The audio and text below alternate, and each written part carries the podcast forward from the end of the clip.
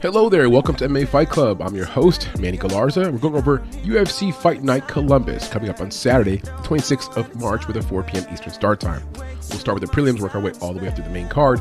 The first few fights, we're going to do a light breeze breakdown, not an in depth breakdown. We ran out of time this week, but we're going to just cover those first few fights very lightly, not a full breakdown, not in depth, not the deep dive you're used to over here. Anyway, we'll go over each fight one fight at a time, give you our favorite picks to win. We'll talk about some props, but nothing too in depth. With that said, let's jump into it, guys. Here we go.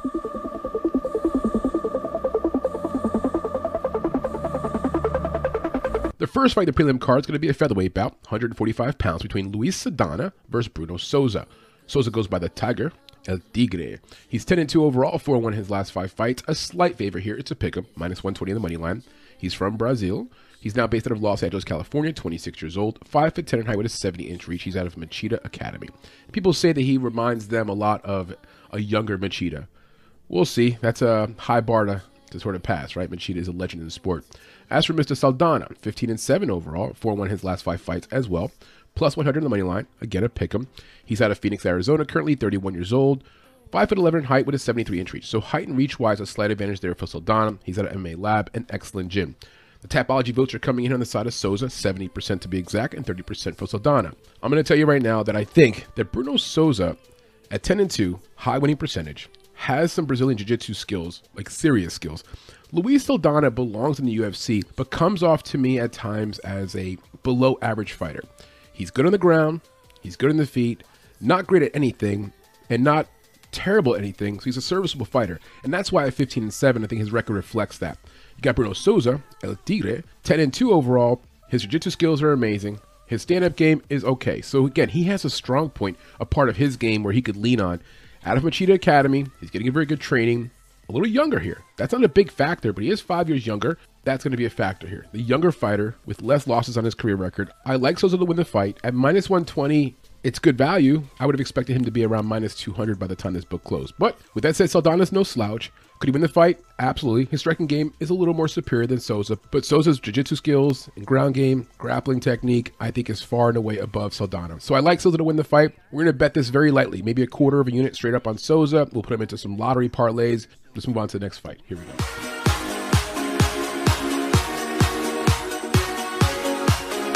Next fight, the card's gonna be a flyweight bout, 125 pounds, between the Undertaker, David Dvorak, versus Matheus Nicolau from Brazil. Nicolau 17 2 1 overall, 4 1 in his last five fights. Slight dog here at plus 105 on the money line. He's out of Brazil, 29 years old, 5 6 in height, 66 inch reach. He's out of Nova União. Very good gym down in Brazil. As for the Undertaker, Mr. David Dvorak, he's 20 and 3 overall. Very good record, 5 0 in his last five fights. He's out of the Czech Republic. Slight favor here, minus 125. This is a pick 'em. You can value on both sides. 29 years old, so same age as his opponent. 5 foot 5 in height, 1 inch shorter. 68 inch reach, though. 2 inch advantage there for the reach department for Dvorak. He's out of All Sports Academy. Both fighters are coming out of pretty good gyms. As for Tapology, is the favorite, getting 74% of the votes and 26% of the votes coming in for Nicolau. I like Nicolau. Here's my reasoning, and don't skip your mortgage payment to bet this fight. It's an early prelim fight, very evenly matched. Though he's not, again, he's very similar to Luis Saldana. Not amazing on the feet, not amazing on the ground, but I believe he's fought the much better quality competition. Now, David Dvorak coming in here, his 20 and 3 overall record, looks very good. The jiu-jitsu skills of Matheus, not to be overlooked. I think overall, again, he's fought the better competition. I'm going to take a stab here on Matheus Nicolau. Didn't do film study. I want to make sure I'm clear on that. I did not do a deep dive in this fight, but I think Nicolau, in my humble opinion, has fought the better competition. I see him squeaking out here a victory by decision.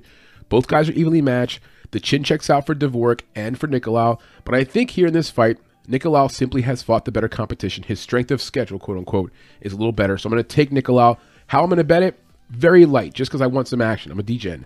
Maybe like a quarter of a unit at best. I'm on Matheus Nicolau. No parlays here. No prop bet information. I'm going to take Nicolau by decision in a close one. You're never gonna make it, you're not good enough. Next up, we have a flyweight bout in the women's division, 125 pounds. Jennifer Maia, the veteran, facing off against Manon Fiorot, who goes by the Beast. Fiorot is based out of France. She's a minus 475 favorite, huge favorite in the card, one of the biggest ones in the card. She's 8 1 overall, 5 0 in her last five fights, 32 years old. She's 5 foot 7 in height with a 66 inch reach. She's out of boxing squad. As for Miss Maia, 19 8 1 overall, okay record, it doesn't really reflect who she's fought. She's been in there with the best of the best of the division. She's 2 and 3 in her last five fights. A big dog here, plus 350 on the money line. She's based out of Brazil. 33 years old, so only one year older than Fiorot. When you first look at this matchup, like, oh, Fiorot's the young and up and coming prospect, must be much younger. No, Maia's been around the block. She's been in the fight game for years. She's only one year older than her opponent. She's 5 foot 4 in height with a 64 inch reach. She's out of Shuto Boxe Monstro. So height and reach wise, an advantage there for Fiorot, which will play a factor here because Fiorot, from a distance, her kickboxing skills are phenomenal. For Maia, she works better in the clinch. She works better with ugly boxing. So if the fight stays at distance, there's going to be an easy path to victory for Beast on the scorecards. If it gets in close, that's where it's more of Jennifer Maia's wheelhouse. As for the votes on Tapology, Fiora's getting 88% of the votes here, only 12% coming in from Maia. Very surprised. Jennifer Maia's been around for a long time. Manon Fiorot is brand new to this fight game, and yes, she looks good on film. And uh, yes, I think she's going to win the fight. But good lord, where did the fans go for Jennifer Maia? She's been around for so long. She's fought the best of the best in the divisions. I guess it tells you people are thinking it's time for her to sort of scoot on, move on out. And the new chick on the block, Manon Fiorot, is the flavor of the month, or the flavor of the week, or the flavor of the night, however you want to put it. Bottom line is, I like Fiorot to win the fight. I am a little worried about the minus 475. I think it's been steamed. People know what's up. They've watched film on her. She looks very impressive in her last few fights. Very quick. We'll definitely have the striking advantage in this fight. You smell that shit? the one that breaks apart your parlay. If Manon Fiorot wins, thank God. A lot of parlays in the cash. But if somehow she loses, like a close women's fight decision where Jennifer Meyer just makes it ugly for a round or two, the judges are like, I don't know, just give it to Jennifer Maia, uh, like a split ass decision, you could see it coming. So bet the fight with caution. I'm not taking anything straight up on Fiorot. The fight going the distance, I like that prop a lot. And man, if you're out to win, you got to parlay it to get any value. No one's putting up 475 bones to win 100 bucks on a women's female fight with a veteran involved. With that said, guys, I like Fiorot to win the fight. Let's move on.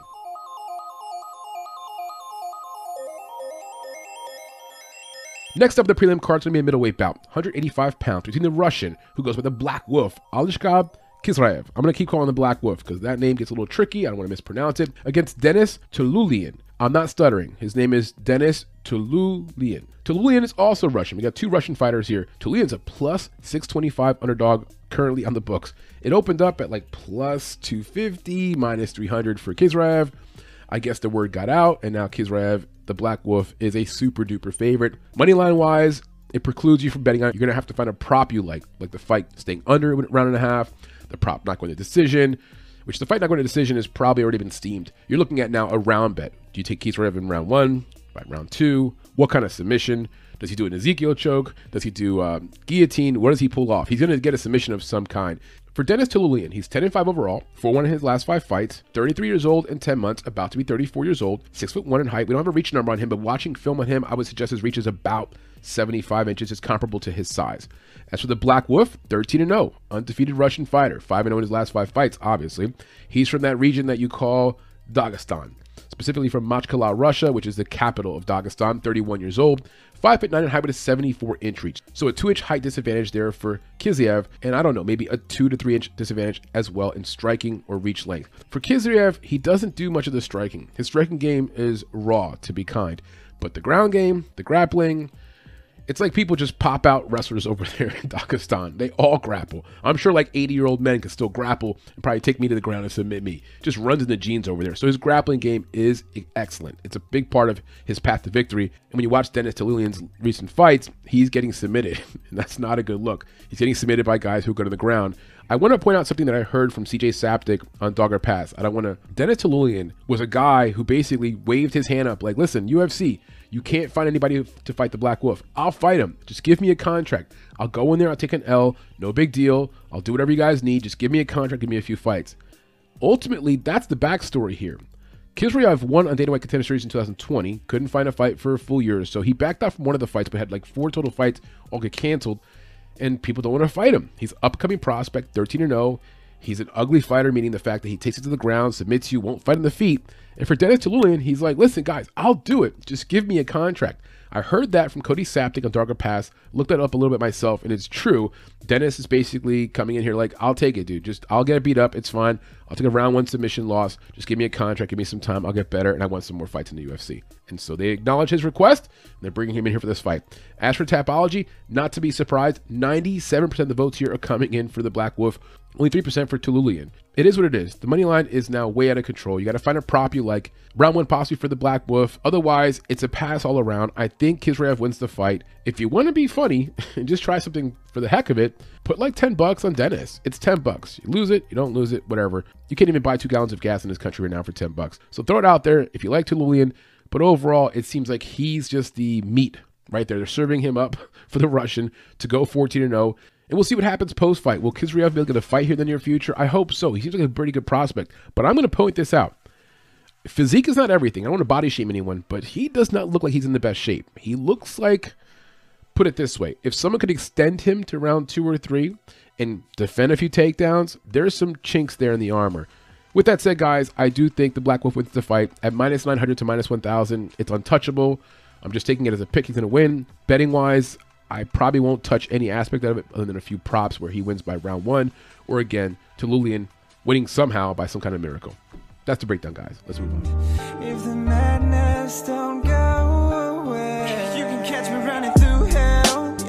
Next up in the prelim card, we have a bantamweight bout at 135 pounds between the Mongolian fighter Batgerel Danaa, who goes by Storm, and Chris Gutierrez, who goes by El Guapo, the American fighter. El Guapo is 17-3 and 2 overall, 4-0 1 in his last five fights. Currently a slight dog here at plus 105 on the money line. He hails out of Englewood, Colorado, 30 years old and 11 months, so about to be 31 years old. 5 foot 9 in height with a 67 inch reach. He's out of Chop Shop MMA. As for Batgerel, he's 12 and 2 overall, 4 1 his last five fights. A slight favorite here to pick him, minus 125 on the money line. He's based out of Albuquerque, New Mexico, where he trains out of Jackson Wink MMA. 32 years old, 5 foot 7 in height with a 70 inch reach. So a slight reach advantage there for Batgerel and a slight height advantage for Chris Gutierrez. Look at the numbers on Tapology. Dana's the favorite, getting 64% of the votes here, only 36% of the votes coming in for Gutierrez. I do agree. I like Batgerel to win the fight. I'm a little surprised the money line is so close. When I watched film and did the breakdown, I found myself falling in love more and more with Danaa Batgerel. I think in this matchup here, he's the much better fighter. There are similarities, but they both have the same weaknesses. And on the stand-up part of their game, I think Danaa Batgerel is just a harder striker, has better durability. For the striking numbers of these two fighters, Chris Gutierrez is landing 4.63 strikes per minute, absorbing 2.50. As for Danaa Batgerel, landing a little more, 6.28 per minute and absorbing 2.73. High output for Danaa Batgerel, that's part of his path to victory, but both guys are good strikers and both guys have positive ratios. Now, for takedown offense, as you can see if you're watching on YouTube, Danaa Batgerel has not notched a single takedown yet in the UFC. And as for Gutierrez, he's only averaging 0.48 takedowns per 15 minutes. So neither guy is looking to take the fight to the ground. They want to work on the feet. As for takedown defense, not that it's going to matter, but Gutierrez is defending at 75% and Batgerel 57% respectively. Some background information on Danaa Batgerel. Born in Mongolia, grew up in the suburbs. In 2007, at the age of 17 years old, he began kickboxing. In 2010, three years later, he started mixed martial arts training, and then three years after that, he went pro in mixed martial arts. He signed with the UFC in 2019. His UFC record is 3 and 1. Some notable opponents that Danaa Batgerel has fought thus far. He fought Brandon Davis last year, 2021, got a round one TKO win. Very impressive. Not that Davis is a top notch fighter, but he cleaned him up pretty quickly and was landing some very hard strikes. He was a minus 150 favorite in that fight which reminds me of this. I think Gutierrez is a step up over Davis, but this line is very favorable if you like Dana the way we do. And again, he was a minus 150 favorite in that fight against Davis and got the round one finish. In Dana's UFC debut, he fought Heili Alateng, 2019, decision loss. It was his debut. It was a close fight. He was a minus 105 pick him on the money line. In that fight, he takes some really hard shots from Alateng. It was a two Mongolian fighters squaring off. They actually know each other outside the cage personally. And unfortunately, he gets a short end of the stick. But what I saw in that fight, which to me was very valuable, he took some very hard shots from Alateng, shook it off, little damage on his face, but was never wobbled, was never stunned, showed a tremendous chin, and that's going to fare well in this fight because Christian Tennis is a good striker. Kicking game is good. Striking game is good. His only path to victory is going to be obviously in the scorecards or by knocking out Batgerel. I don't think he's going to knock out Danny Batgerel. The guy's got a very solid chin. Some things I like about Batgerel. Very powerful hands. Of his 12 wins, he's had 11 finishes. And keep in mind, it's a 135 pound division. So the dude's got some serious power in his hands. He's got great footwork. He knows how to move in and out of range. He stays light on his feet the entire fight. His cardio is fantastic. He also uses feints very well to set up shots. As we mentioned just a minute ago against Alateng, he took some hard shots. He's very durable. He's never been finished in a mixed martial arts fight. He has some kicking ability. I wish he used the kicking game a little bit more, but he's so confident in his hands, he doesn't use kicks as often as I'd like to see him do it. Now, the weaknesses for Danaa Batgerel. He hasn't faced tremendous competition just yet. We just talked about Brandon Davis. It's like, it's Brandon Davis. Against Alateng, a Far East fighter, not very well known, he comes up short in decisions. So he hasn't really been tested.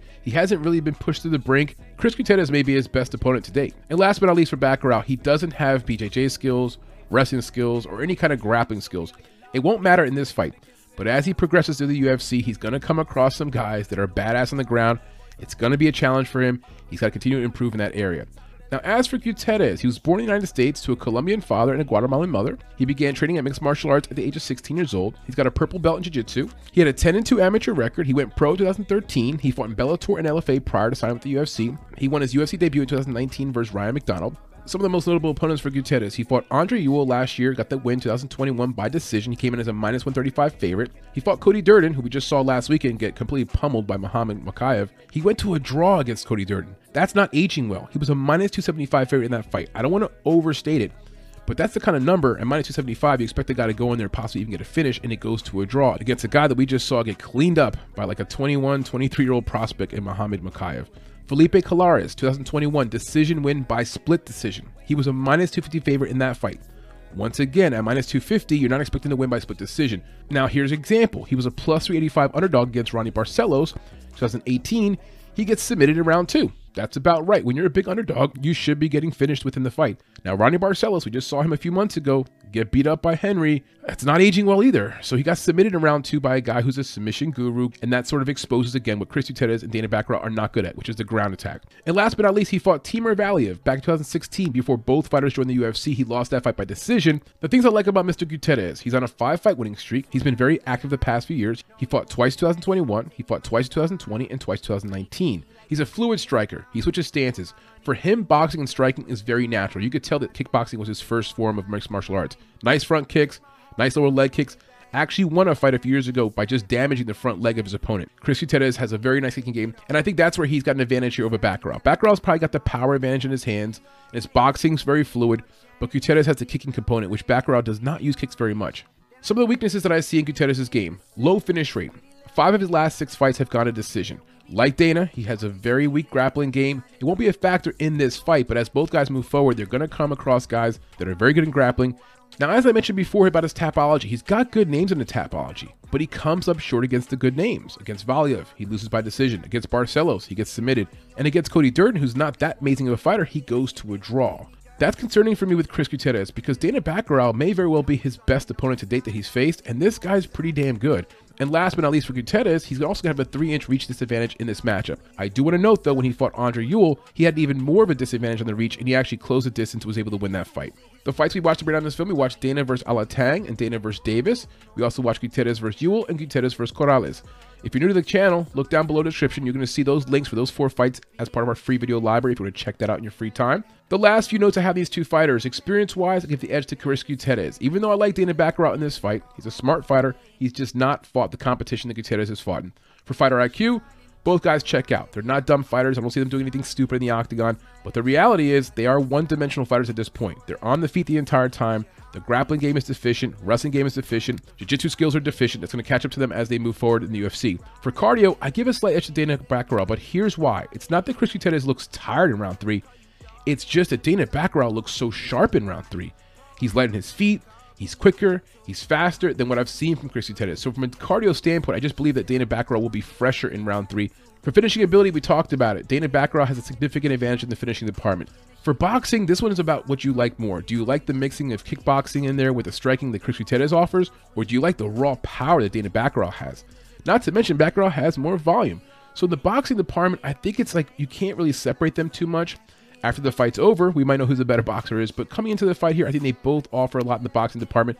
That's their milieu. That's their that's where they exist, okay? So this is the area of the game that they focus on the most. For grappling, non-existent. And as for the heart meter, our last category that we consider, both guys check out. You don't see these guys tapping out early, giving up.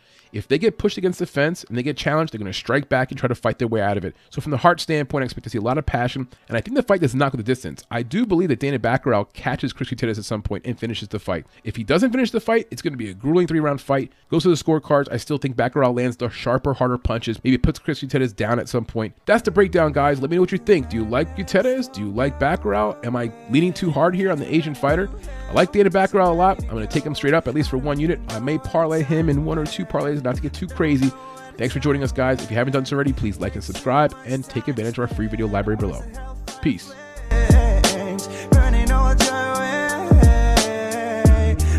in my breath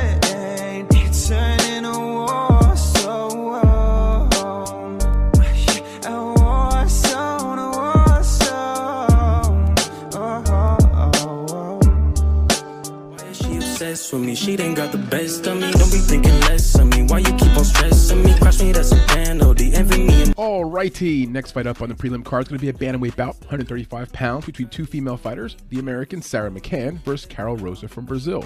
Rosa's 15 and 3 overall, 5 0 in her last five fights. A favorite here at minus 200 on the money line. 27 years young, 5 foot 5 in height with a 67 and a half inch reach. She trains out of Parana, Vale Tudo.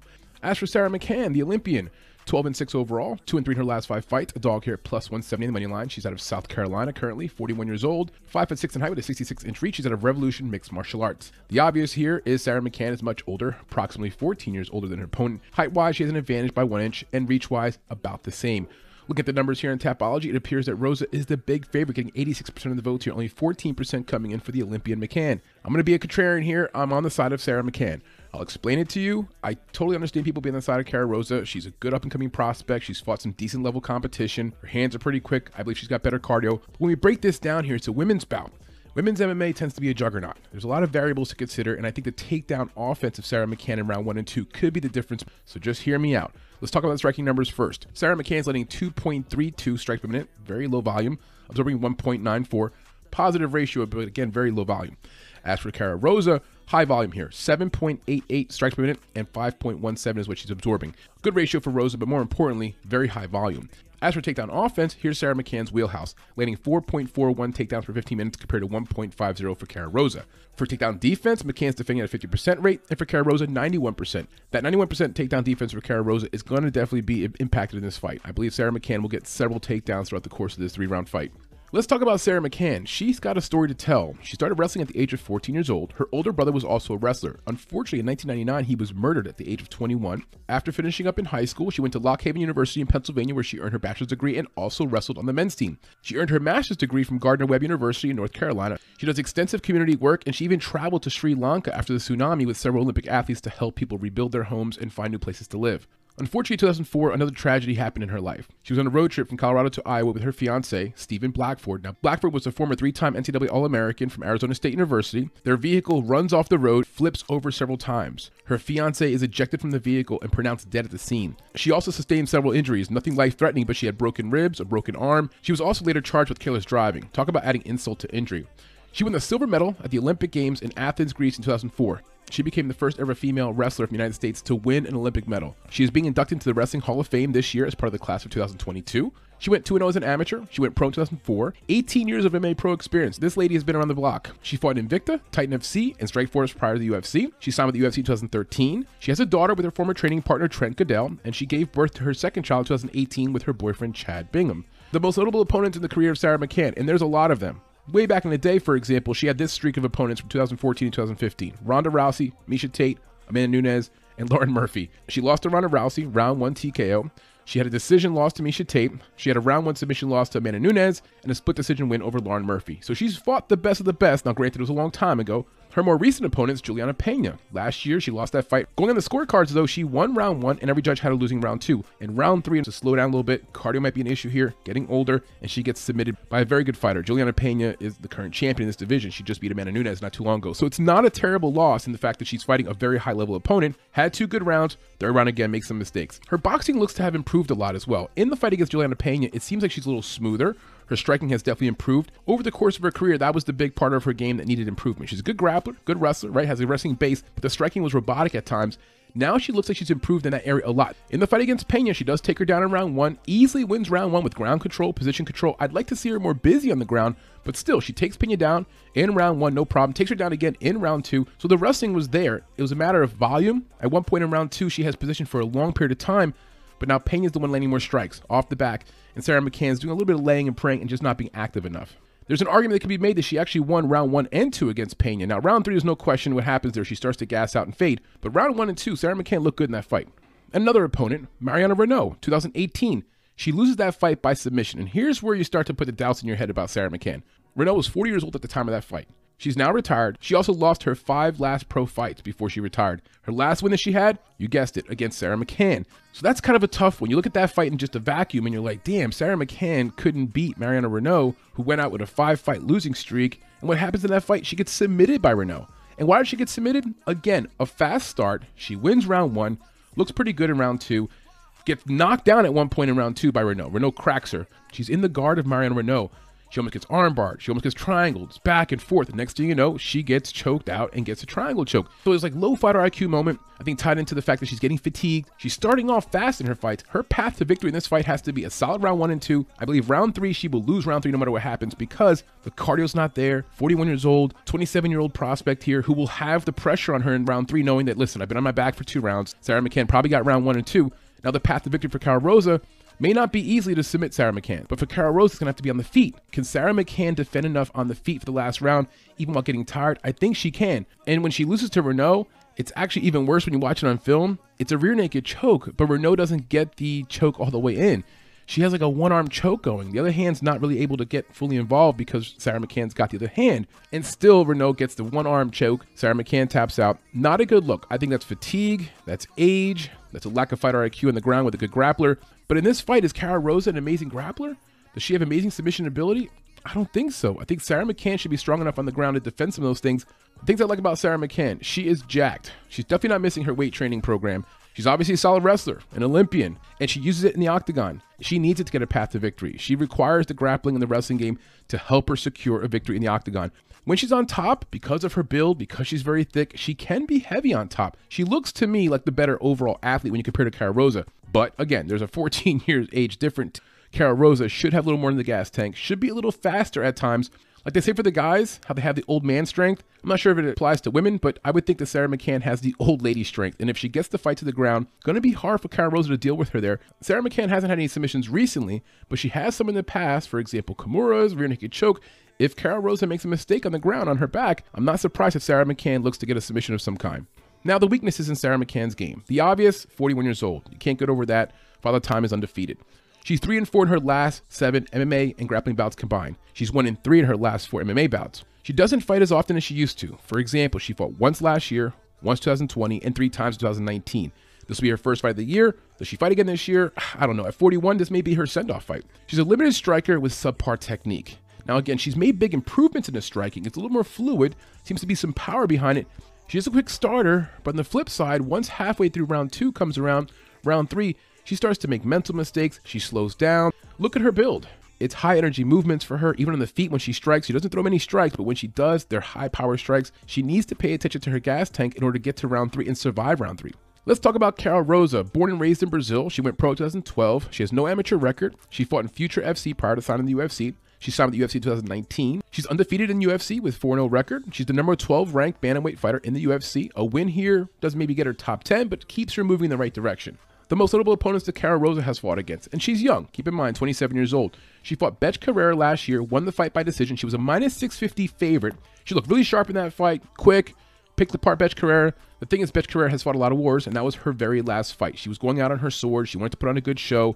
Karol Rosa was a good opponent. Both respected each other very much. They're both from Brazil. But ultimately, what do we learn from that fight? We just learned that Karol Rosa, a much younger fighter, can take out an old head like Bitch Carrera. So we just didn't learn much from that fight, but she did what she was supposed to do. Her prior fight, Jocelyn Edwards, 2021, she won that fight by decision as a minus 190 favorite. Another low level opponent. She dominated her at times and she showed some good takedown offense. When you watch the fight against Bethe Carrera, Karol Rosa is on the feet predominantly the entire fight. I think there's no takedowns from her in that fight. Against Jocelyn Edwards, she does get some takedowns, show some diversity. And if she does that with Sara McMann, it's not a bad move, especially halfway through round two. Finish up the round on top. In round three, if Sara McMann gets tired, I'm going to be curious to see if Rosa does the wrestling here against Sara McMann like she did against Edwards. It looked good. But I think there's going to be a power disadvantage here. When she locks up with Sara McMann, it's like locking up with a bull. McMann early in the fight is going to be hard to deal with. In the clinch, I believe she's going to have a power advantage. And one more fight to talk about for Cara Rosa. She fought Lara Procopio 2019. She won the fight by split decision. That was her UFC debut. She was a minus 120 favorite. A kind of an odd fight. I thought she won the fight outright, but you got one judge out here smoking crack. Two judges thought she won the fight, and every single media member also thought she won the fight. It's amazing how these judges see something that no one else sees. In any case, she wins the fight as a slight favorite. It's her UFC debut. But keep in mind though, Lara Procopio is 1 and 2 in her last three fights. She's an average bantamweight fighter at this point. So she's got these wins here against Procopio, Edwards, and Carrera. But what do we know? We don't know much. Sara McMann has shared the octagon with some of the best of the best. Now, granted, she's lost to some of the best of the best as well. But the experience advantage is clear on the side of Sara McMann. With Cara Rosa, we just don't know yet what we have here. I will say this though about the fight against Procopio. She was only 23 at the time of that fight. So give her a little bit of a break. She is growing, she is learning a lot, but uh, she hasn't really been tested. This may very well be the toughest fighter she's had in her career. Granted, she's 41 years old, Sara McMann, but still, this may be her toughest test. Some things I like about Cara Rosa, her wrestling game is underrated, I think. She gets some good takedowns at times and she gets some nice top control. Can she do that against Sara McMann? Maybe round two, round three. I think round one's gonna be hard for her to do that. She's also a very young fighter, as we mentioned, so she's making big improvements. At the age of 27, she's approaching her prime years and she's on a four fight winning streak in the UFC. She's also a very balanced fighter. She's not an amazing wrestler, not an amazing striker, but not bad in either department. She could win a fight in the ground or on the feet. She clearly will have a striking advantage on the feet here. Not because her technique is so much better than Sara McMann, but she just simply throws more volume. You can't win on the feet if you don't throw enough volume. And last but not least for Cara Rosa, she has a nice inside lower leg kick. Doesn't use it as often as I would like her to use it, but Sara McMann doesn't throw any kicks. So once again, on the feet, you got Cara Rosa, more volume, leg kicks, a variety of different ways to hit her opponent. Sara McMann, one two punch every now and then, one two punch with a lot of energy, looks for the takedown. If she cannot get a takedown against Karol Rosa, it's going to be game over for Sara McMann. With 91% takedown defense for Rosa, I'm sure a lot of people are saying, well, how can Sara McMann get her down? Her takedown defense is amazing. McMann will get her down in round one. It's what happens halfway through round two. Does Sara McMann keep her down in round two? Does she get a good takedown? Does she clearly win round one and two? These judges are finicky. It's a women's fight. If it's close in round two, round three is going to be a problem for McMann. She's going to be gassed out. She's going to lose round three either way in this fight. I'm not sure she gets finished, but if the fight is close in round two, you could bet Sara McMann will probably lose the fight because round three will go all towards Rosa. It'll look good. The judges have amnesia. They can't remember what happened in round one, and the fight will probably go to Rosa. My only concerns for Karol Rosa She's got limited finishing ability. Her last finish was in 2019, about three years ago. Her submission defense has been average at best up to now. She's got two of her three losses have been by submission. She also has limited head movement. Her head movement is not excellent even when she's fresh. As the fight goes on, her hands start to come down a little bit, and her head is right there. Not good head movement. Her footwork tends to slow down. I'm not sure that she has the best cardio either. I'm not saying she's going to be more tired than Sara McMann. I believe Sara McMann will be the more fatigued fighter in round three. But if Karol Rosa slows down in round one or two, Sara McMann punches with a lot of power. Now, granted, you could see it coming. It's easy to project. It's kind of robotic at times, and it's a one-two every time. There's hardly any three, four, five punch combinations coming from Sara McMann. But if she lands one of those punches against Karol Rosa and Karol Rosa's not ready for it, or her guard is down, her head's not moving, she can get clocked, and that could lead to an easy takedown for Sara McMann. Sara McMann punches to close the distance and then look for a takedown. You know what I'm saying? Kind of like a Khabib Nurmagomedov. Doesn't have good punching offense, not good striking, but just uses it to close the distance and look to set up a takedown. The films we watched to bring down this fight, we watched Rosa versus Carrera, we watched Rosa versus Edwards, and Rosa versus Procopio. We also watched McMann versus Pena, Reneau, and Landsberg. The links for those six fights are down below in the description if you want to check those out as part of our free video library. That's the breakdown, guys. Again, I know I'm a contrarian here. Most people are on Karol Rosa. I do like Rosa as well. She should win the fight. The problem is, it's women's MMA. And what should happen doesn't seem to happen all the time. And if Sara McMann gets a takedown in round one, gets the entire round on the ground, gets that round one, comes into round two, has enough cardio to get three quarters of that round two on the ground with position control, you can see her going to round three up 2 0. And if she does that, now it's about just defending herself on the feet, not getting finished, not giving up a 10 8 round. I'm not sure that can happen. I'm not saying that because I think round three is going to be tough for Sara McMann. All that said, she's a veteran. She's been around the block. She's been through so many things in her personal life. I got to imagine she knows it's the last few fights she's going to have in her UFC career. Hopefully the cardio is shirt up. Hopefully she can get round one and two. I'm on Sara McMann, the Olympian, to win the fight. That's the breakdown, guys. Give me some feedback. What do you think? Am I crazy? Is Karol Rosa a better prospect than what I'm thinking? Am I underrating Karol Rosa? I like Karol Rosa. I just think in this fight, if she cannot defend the takedowns in round one and two, it can get ugly. And ugly women's fights go to the scorecards. And then at that point, you just don't want to be holding a ticket for minus 200 on Karol Rosa, let alone having her into a parlay. Those are my thoughts, guys. Thank you for stopping by. As always, please like and subscribe and take advantage of our free video library below. Yeah,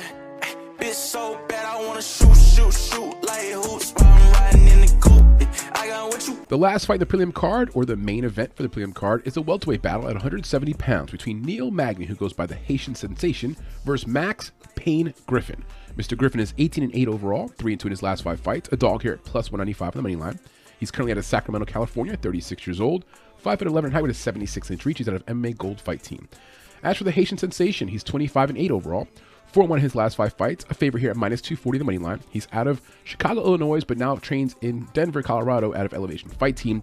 34 years old, 6 foot 3 with an 80 inch reach. He'll have a height and reach advantage here that's pretty significant. As for Tapology, Magny getting 92% of the votes here, only 8% coming in for Griffin. I do like Magny to win. A little surprise Griffin's not getting more love from the public. Let's talk about the striking numbers first. For Neil Magny, landing 3.67 strikes per minute, observing 2.06.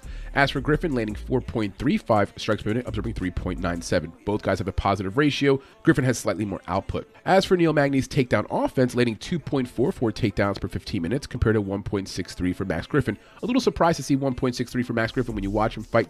He's not much of a takedown guy or grappler.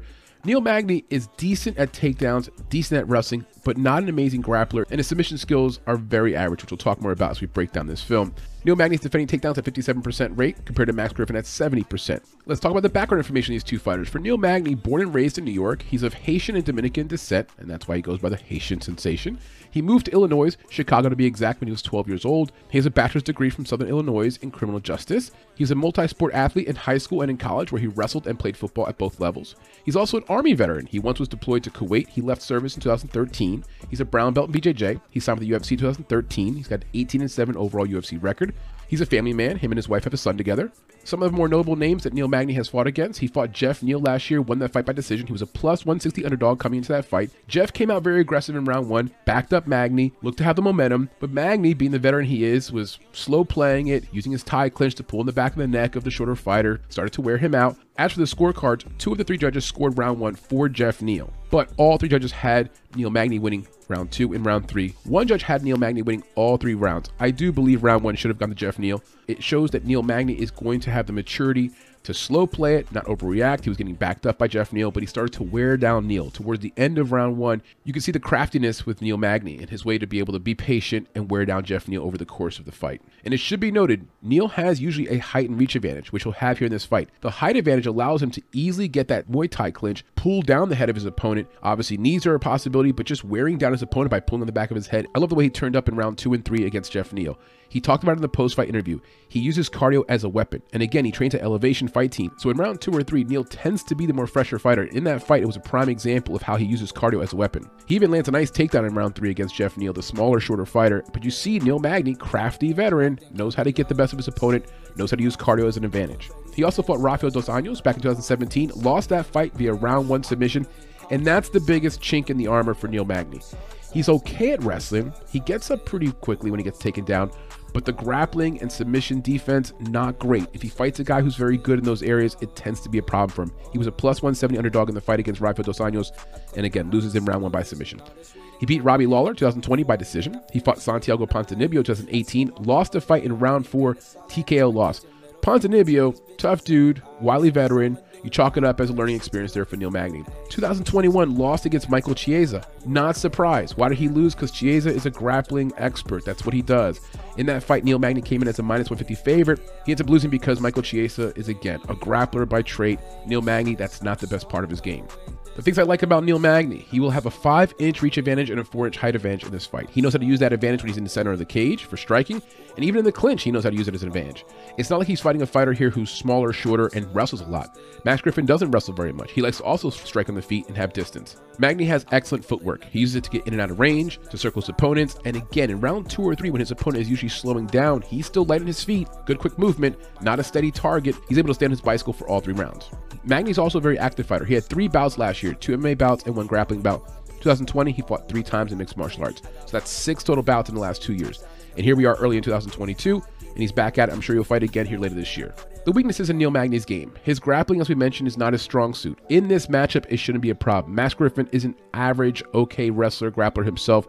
Doesn't have many submission wins either, so Neil Magny should be okay in that area, but it's still a weakness in his game. He's also got limited finishing ability. His last four wins were all via decision. That's concerning because you have a fight here where he's a minus 240 favorite, and it can come down to the opinion of a judge or two whether or not he wins the fight. So hopefully the people like us who are on the side of Neil Magny, he ends up getting the right side of the decision. I also wonder about the durability of Neil Magny. He's 34 years old, his opponent's 36 years old.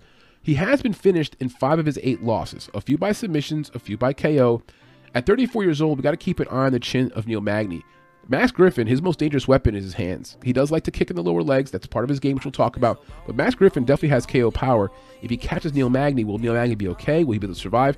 In the recent fights with Neil Magny, he did shake off some hard punches against Jeff Neal and other fighters, but I'm just putting it out there. He has been finished in five of his eight losses. As for Max Griffin, born in California, he's got a black belt in Kenpo, Taekwondo, and Kung Fu. He signed with the UFC 2016. He's got a 6 and 6 overall UFC record. He's earned Fight of the Night, and he's also earned Performance of the Night in the UFC. He's also a family man. Him and his fiance have a son together. Some of the most notable opponents that Max Griffin has fought thus far in the UFC. He made his UFC debut in 2016 against Colby Covington. Lost the fight round three via TKO from ground and pound. He was a big dog there at plus 300 on the money line.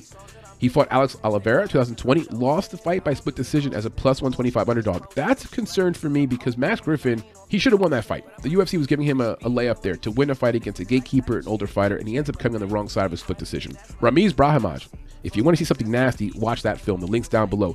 He breaks Ramiz's ear. Like, doesn't just tear it off, like he breaks it. The ear's hanging disgusting moment there in that fight. They stopped the fight in round three because the ear is just hanging off of Ramiz Brahimaj. Now that happens because of a nasty elbow from Max Griffin.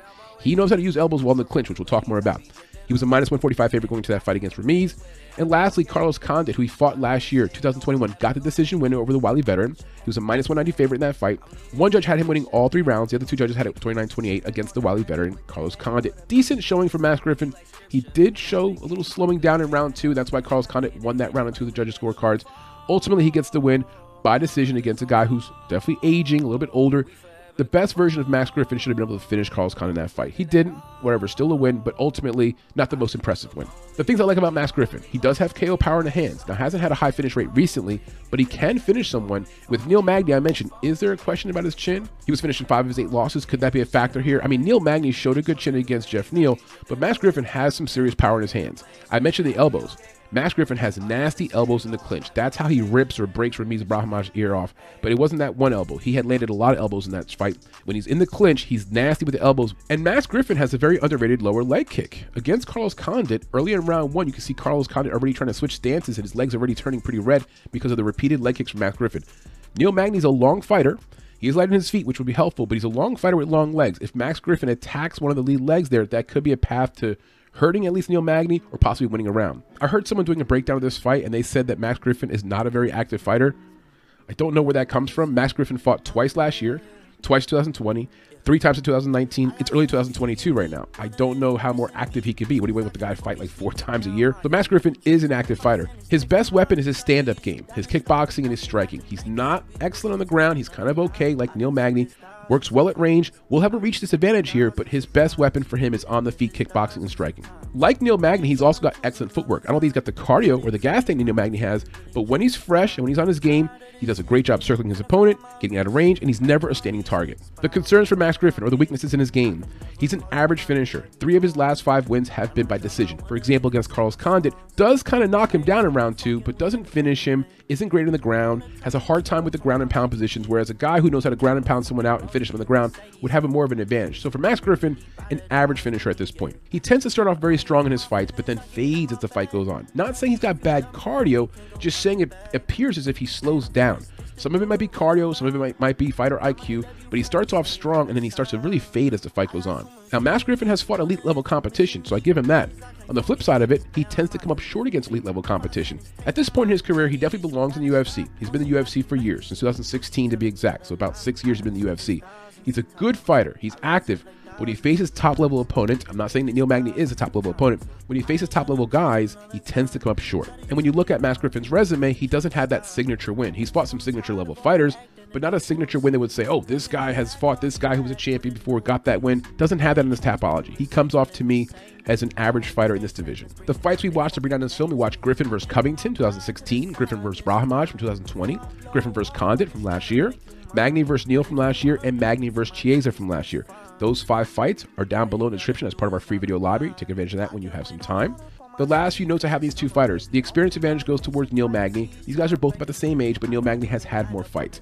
As for fighter IQ, I also give the edge to Neil Magny. They both are okay average on the ground. They both are pretty good strikers, but it's the wily veteran savvy of Neil Magny. He knows how to be calm under pressure. He's okay with losing a round, but still keeping good position, keeping himself safe. I think in round two, late round two, round three, we're going to see the veteran savvy. We're going to see that cardio gas tank be able to outperform Max Griffin, which brings me to the cardio factor. Max Griffin has okay cardio. At times he does slow downs. Neil Magny has elite cardio, and in his own words, he uses cardio as a weapon. Both guys are okay finishers. Maybe Max Griffin has more punching power, may, maybe more KO ability, but both of them have got a decision a lot recently have not shown great KO power or finishing ability on the ground. For boxing, I love what they both do. Good fast hands. They have the hands up in a guard. Good combinations. They lead with a jab. Don't know there's an advantage there on either side. Maybe again KO power for Max Griffin in his hand. He throws a little bit harder, but in terms of overall boxing technique, these guys are pretty much in the same area. For grappling, very low level grappling, very little wrestling. I don't think either guy has an advantage in that area. And last but not least, the heart meter. I have no reason to question either guy. They're in the octagon very often. They don't seem to back down from their opponents. They both have had some recent wins. So I like the heart meter of both these guys. They don't seem to have any passion issues. We don't expect to see any early tapping or people folding up from one shot. These guys are pretty tough overall, and I expect to see a good toe to toe fight. Well, that's the breakdown, guys. Once again, I like Neil Magny at minus 240. I don't love that money line, but hey, the guy seems to have the goods right now. I think Max Griffin probably puts up a good fight in round one and round two. Once we get to later round two, round three, we're going to see the gas tech of Neil Magny start to really pay off. The props I like for this fight, the fight going the distance, I like that. I like the decision prop for Neil Magny. And if you want to take a shot at Max Griffin by KO, that's probably the path to victory for Max Griffin. I don't see him winning all three rounds, or two of the three rounds, excuse me, against Neil Magny, who's a veteran, who's savvy, has good striking, has good output. And Neil Magny probably gets a takedown or two at key moments in this fight because, again, he's a savvy veteran. Thanks again for joining us, guys. Please take advantage of our free video library. We welcome comments. Give me some feedback. Do you like Max Griffin? Do you like Neil Magny? How do you see this fight playing out? All right, guys. Talk to you soon. Deuces. Men, listen up.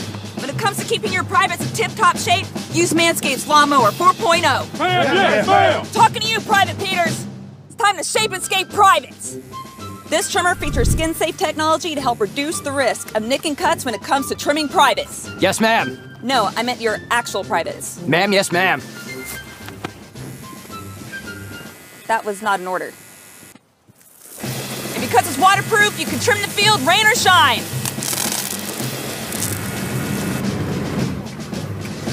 If you like power, the Lawnmower 4.0 has a powerful 7,000 RPM motor, a 4,000K LED spotlight, a wireless charging system, and it's even got a travel lock. So what are you waiting for? Get your privates ready for action and order your Lawnmower 4.0 today at manscaped.com. If you want the ultimate care package, check out the Performance Package 4.0. You'll get the Lawnmower 4.0 and the Weed Whacker ear nose hair trimmer. Oh, you smell that? I sure do. I think it's coming from down in your trenches. Luckily, Manscaped includes the Crop Reviver Ball Toner Spray. A refreshing spritz that's vegan and paraben free? Mm, I love the smell of ball toner in the morning. If you're using deodorant on your armpits, don't you think it's time for long lasting protection on your groin grenades? That's why Manscaped also includes the Crop Preserver Anti Chafing Ball Deodorant. Fire in the hole!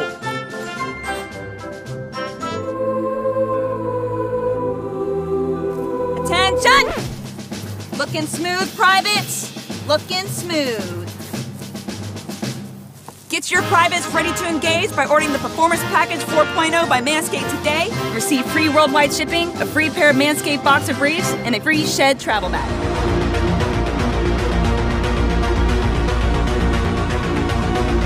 The first fight, the main card, is going to be a lightweight battle between Mark Diakiese from England and Vyacheslav Borshev from Russia. Borshev goes by Slava Claus. He's 6 1 overall, 4 1 in his last five fights. Currently a favorite here at minus 150 on the money line. He's from Russia, but he's now based out of Sacramento, California, 30 years old. 5 foot 11 in height with a 69 inch reach. He's out of Team Alpha Male. As for Mark Diakiese, who goes by the Bone Crusher, he's 14 and 5 overall, 2 and 3 in his last five fights. Slight dog at plus 130 in the money line. He's now out of England, but he was born in the Congo in Africa, which we'll talk about that when we go over his profile. 29 years old, 5 foot 10 in height with a 73 inch reach. He's out of American top team. So height and reach wise, a small advantage there for Mark in height, an advantage there also in reach.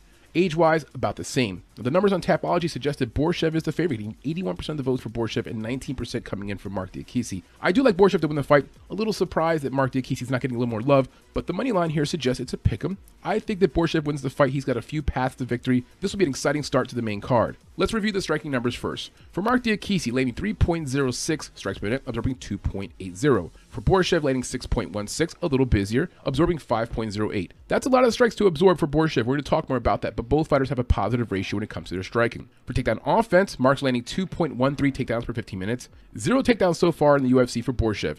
As we go over his profile and his background, he's got a kickboxing background, Muay Thai background, no grappling, no submissions, no wrestling. That's not his thing. He's done interviews where he's acknowledged that he's not good at wrestling or grappling or BJJ, but he's working on that and making improvements.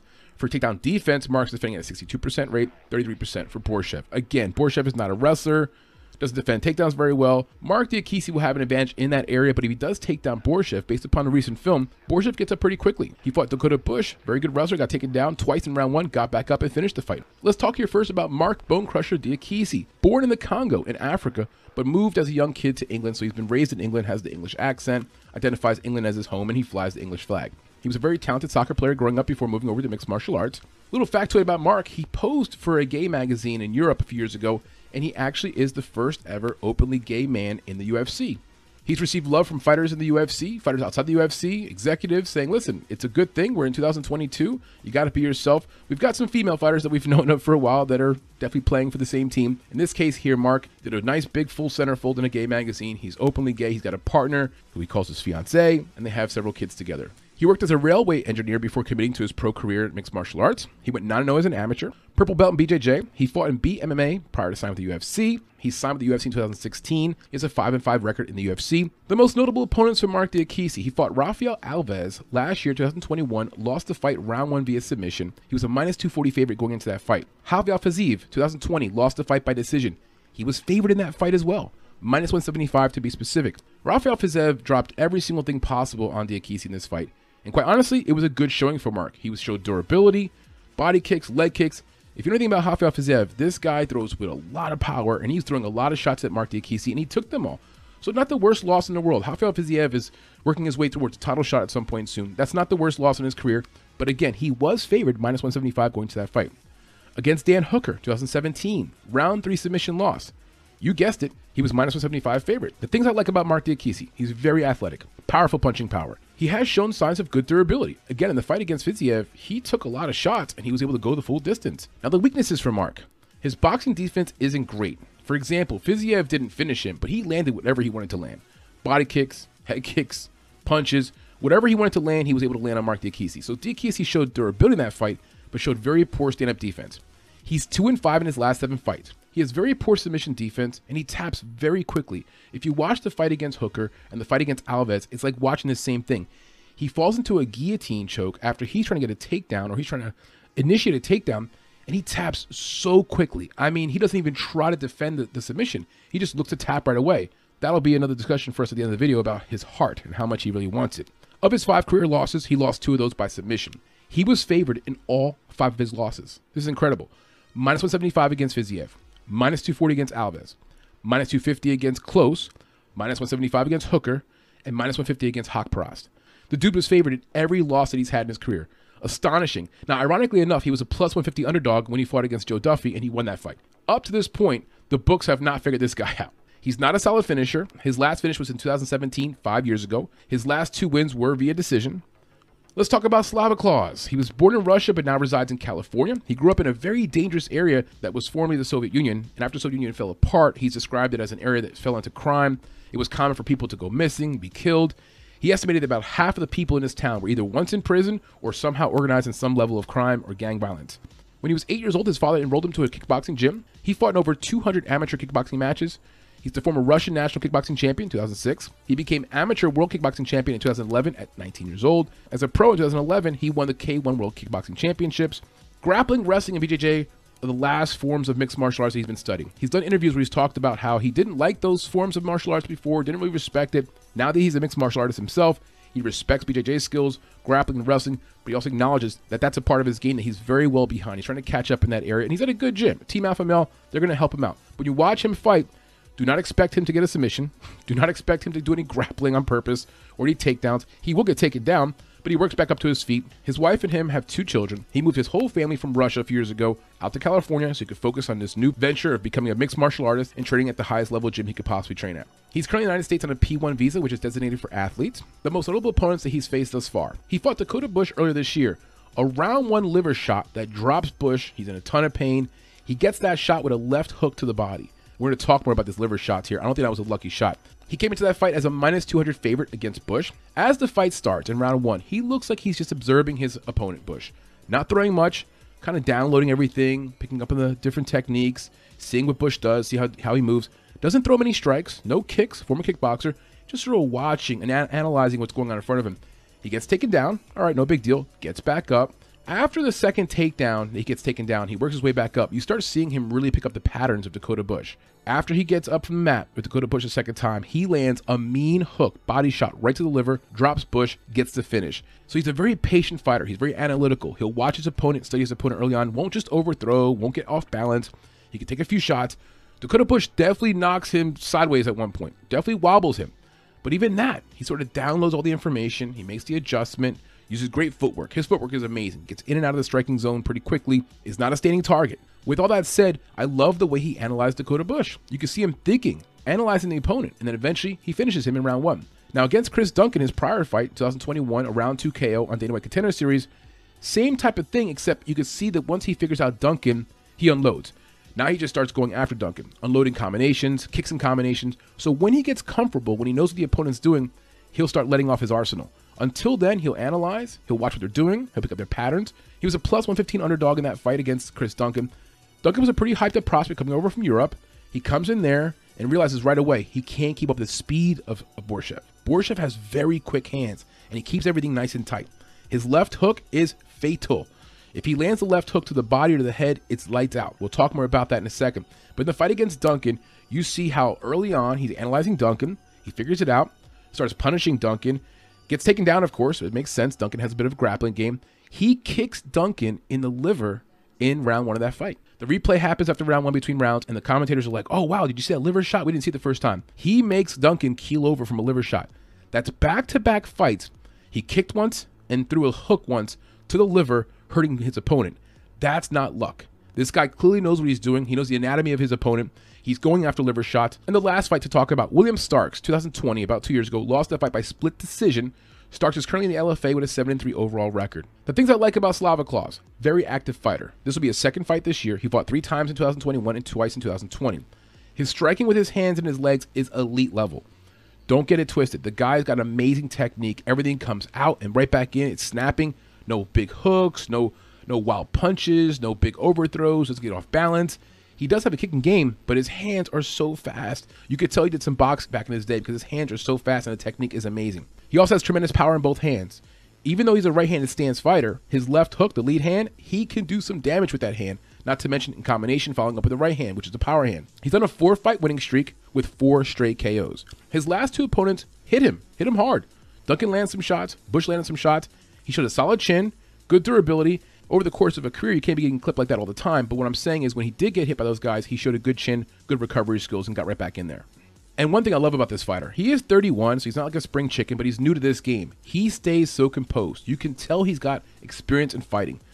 200 amateur bouts, right? Former championships in kickboxing.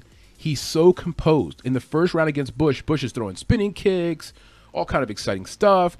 He's putting on pressure. He hurts Borshev a little bit. Dakota's unloading the gas tank. He's putting the pressure on, throwing big shots, big looping shots, missing it. You see Borshev, the ultimate veteran, analyzing, waiting for him to get a little gassed. As it all happens, as Bush starts to slow down, Borshev looks fresh, composed, focused, and obviously gets the finish in round one. His footwork is amazing. You could tell, former kickboxer, Muay Thai boxer, the footwork is excellent. He gets out of range, comes in range when he wants to. When he got in trouble against Dakota Bush, he was able to circle the opponent, get his wits about him by using good footwork, not staying in range, and moving his head. And last but not least, the left hook. That left hook is fatal. Watch the Duncan fight. That's his lead hand. It's one left hook, and Duncan is out. One punch knockout. He could have jumped on top of Duncan, landed a few more strikes. He gets on top of Duncan. Before the ref even comes over, he looks at Duncan and realizes, you know what? This guy's done. Ref steps in. He gets off of him. Classy move. The dude's a veteran. Don't let the 6 1 record fool you. The guy's got a lot of fighting experience, comes from a very tough part of the world, grew up in a tough neighborhood. He's not thirsty to finish up a guy on the ground when he knows the guy's already out of it. That left hook, though, is the same left hook that dropped Bush, which was a body shot, though, not a headshot. So that left hook, I imagine he landed here on Mark Diakiese. If Diakiese's not ready for it, he's going to have his jaw spinning one way, eyes the other way. He's going to be on the canvas just like he did against. Now, the weaknesses for Borshev. The obvious one is the grappling, the wrestling, BJJ. He's acknowledged himself that he's not good in those areas. He needs to get better in those areas. Is Mark Diakiese the best grappler and submission artist in the world? No. He'll probably be okay in this fight. But as he moves up the ladder, as he faces better competition, he's going to face some Brazilian guys, people that are very good at BJJ. That's going to be something he's going to have to get better at. I'm sure he's working on it, but that's an area of his game that's very deficient. He hasn't faced the toughest competition. Mark Diakiese's definitely faced tougher guys than Borshev has. With that said, Borshev is still new in the game. This will be his second fight after coming out of Dana White Contender Series. We'll see more about him when he fights against tougher level opponents, but to now, he has not fought very tough competition. He's a bit of a one-dimensional fighter in that he doesn't have a ground game, doesn't have a BJJ game, doesn't have a grappling game, but on the feet, that one dimension is amazing. He's going to have to improve that though, because currently right now, he's a kickboxer, Muay Thai fighter, now moving into mixed martial arts. So that deficiency is going to be exposed at some point. And last but not least about the weaknesses, he does get hit in the fight against Duncan, in the fight against Bush, he does get hit pretty hard. You can see the legs kind of wobble a little bit when he got hit by Bush. Got to be careful there. He does use good hand placement. His guard is up. Defense is pretty good. His head movement's good. But got to be careful getting cracked. After time, that kind of adds up. The film we watched to break down this fight, we watched Diakiese versus Alves, Fiziev, and Hooker. We also watched Borshev versus Bush and Duncan. Those five fights, if you want to watch those on your own, they're down below in the description as part of our free video library. You'll see five links there for those five fights. The last few notes I have these two fighters. Experience wise, I have the edge to Mark Diakiese. As for fighter IQ, I'm going to give the edge to Borshev. He's 6 and 1. He's hot right now. A lot of fighting in his background in kickboxing. I think he's bringing a lot to the table. I think Vyacheslav Borshev has got a bright future, brighter future than Mark Diakiese. As for cardio, both guys check out. I don't think that's going to be much of an issue in this fight. For finishing ability, clearly Borshev coming in here with four straight KO wins. I'm giving him the edge. Mark Diakiese's won his last two fights, I believe, by decision. Hasn't had a finish in about five years. As for boxing, I give the edge to Borshev. So clean with the boxing. He's got more power than Diakiese. He throws faster strikes than Diakiese. Throws more in combination. That's going to be a big area of deficiency for Mark in this fight. If Mark wants to win this fight, he's going to have to do some grappling, take down Borshev, get some top control, get some position control time on the clock. For grappling, that's where there should be an advantage for Mark Diakiese, and it should be ever so slight. Quite honestly, Borshev has shown that he can get back up. So if Diakiese gets him down, all right, good job. Can you keep him down?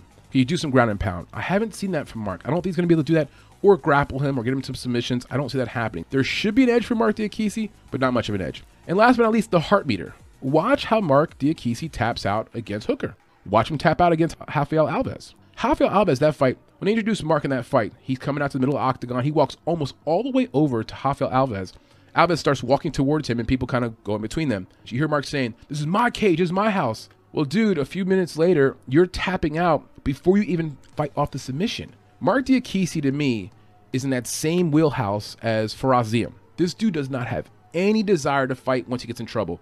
If a submission attempt is attempted against him, his first thought is, get my hand in position so I can tap. It's not to fight the submission. Watch the fight against Hooker. Watch the fight against Rafael Alves. He doesn't even try to fight the submission at all. He just puts his hand in place to tap. That's it. And those are like quick taps. I'm talking like five, six, seven seconds into the submission. Like you can't have been losing your breath. You can't be getting faint. You can't be like passing out in that period of time. So he's just kind of panicky, taps out quickly, and quite frankly, it's just soft behavior. I'm not trying to question the man's manhood. I'm not talking about his sexuality. Simply in the octagon, if you put him in a submission attempt of any kind, he just quits. He gives up. So he's got a very low heart rating, in my opinion. That's the breakdown, guys. I like Borshev to win this fight. I think he wins the fight on the feet. I think he possibly knocks out Mark Diakiese. If it goes three rounds, he'll pick him apart like Rafael Fiziev did. Same type of situation. You're going to have kicking going on, striking going on, more in combination, higher output. The numbers show that there's more output from Borshev. Borshev's landing 6.16 strikes per minute compared to 3.06 for Mark Diakiese. Diakiese gets into these modes where he's just staring and looking, not throwing much, looking for one shot at a time. Vyacheslav, once he figures out Mark Diakiese, once he figures out the patterns, he's going to start unloading in combinations. And if a left hook lands on Mark's chin or in his liver, we're going to see the same thing that we saw against Bush. I like Borshev here to win the fight. At minus 150, tons of value. Definitely going to bet him straight up. The fight knock on the distance is a prop I'll look at. And the KO prop for Borshev. Thanks for joining us. If you haven't done so already, please like and subscribe. And take advantage of our free video library below. You'll see five links there for the prior fights we discussed. Never gonna make it, you're not good enough There's a million other people with the same stuff You really think you're different? Man, you must be kidding Think you're gonna hit it, but you just don't get it Next up the main card, we have a heavyweight clash between the veteran Alexei Oleinik, who goes by the Boa Constrictor, and Ilir Latifi, the Sledgehammer. Latifi is 15 and 8 overall, 2 and 3 in his last 5 fights. Slight favor here at minus 200 on the money line. He hails from Sweden. He's now based out of Boca Raton, Florida, 38 years old, 5 foot 10 in height with a 75 inch reach. He trains out of All Stars Training Center. As for Oleinik, the 44 year old veteran who will be 45 in three months, he has an astounding record of 59, 16, and 1, 2 and 3 in his last five fights. Slight dog here, plus 170 in the money line. He hails out of Moscow, Russia.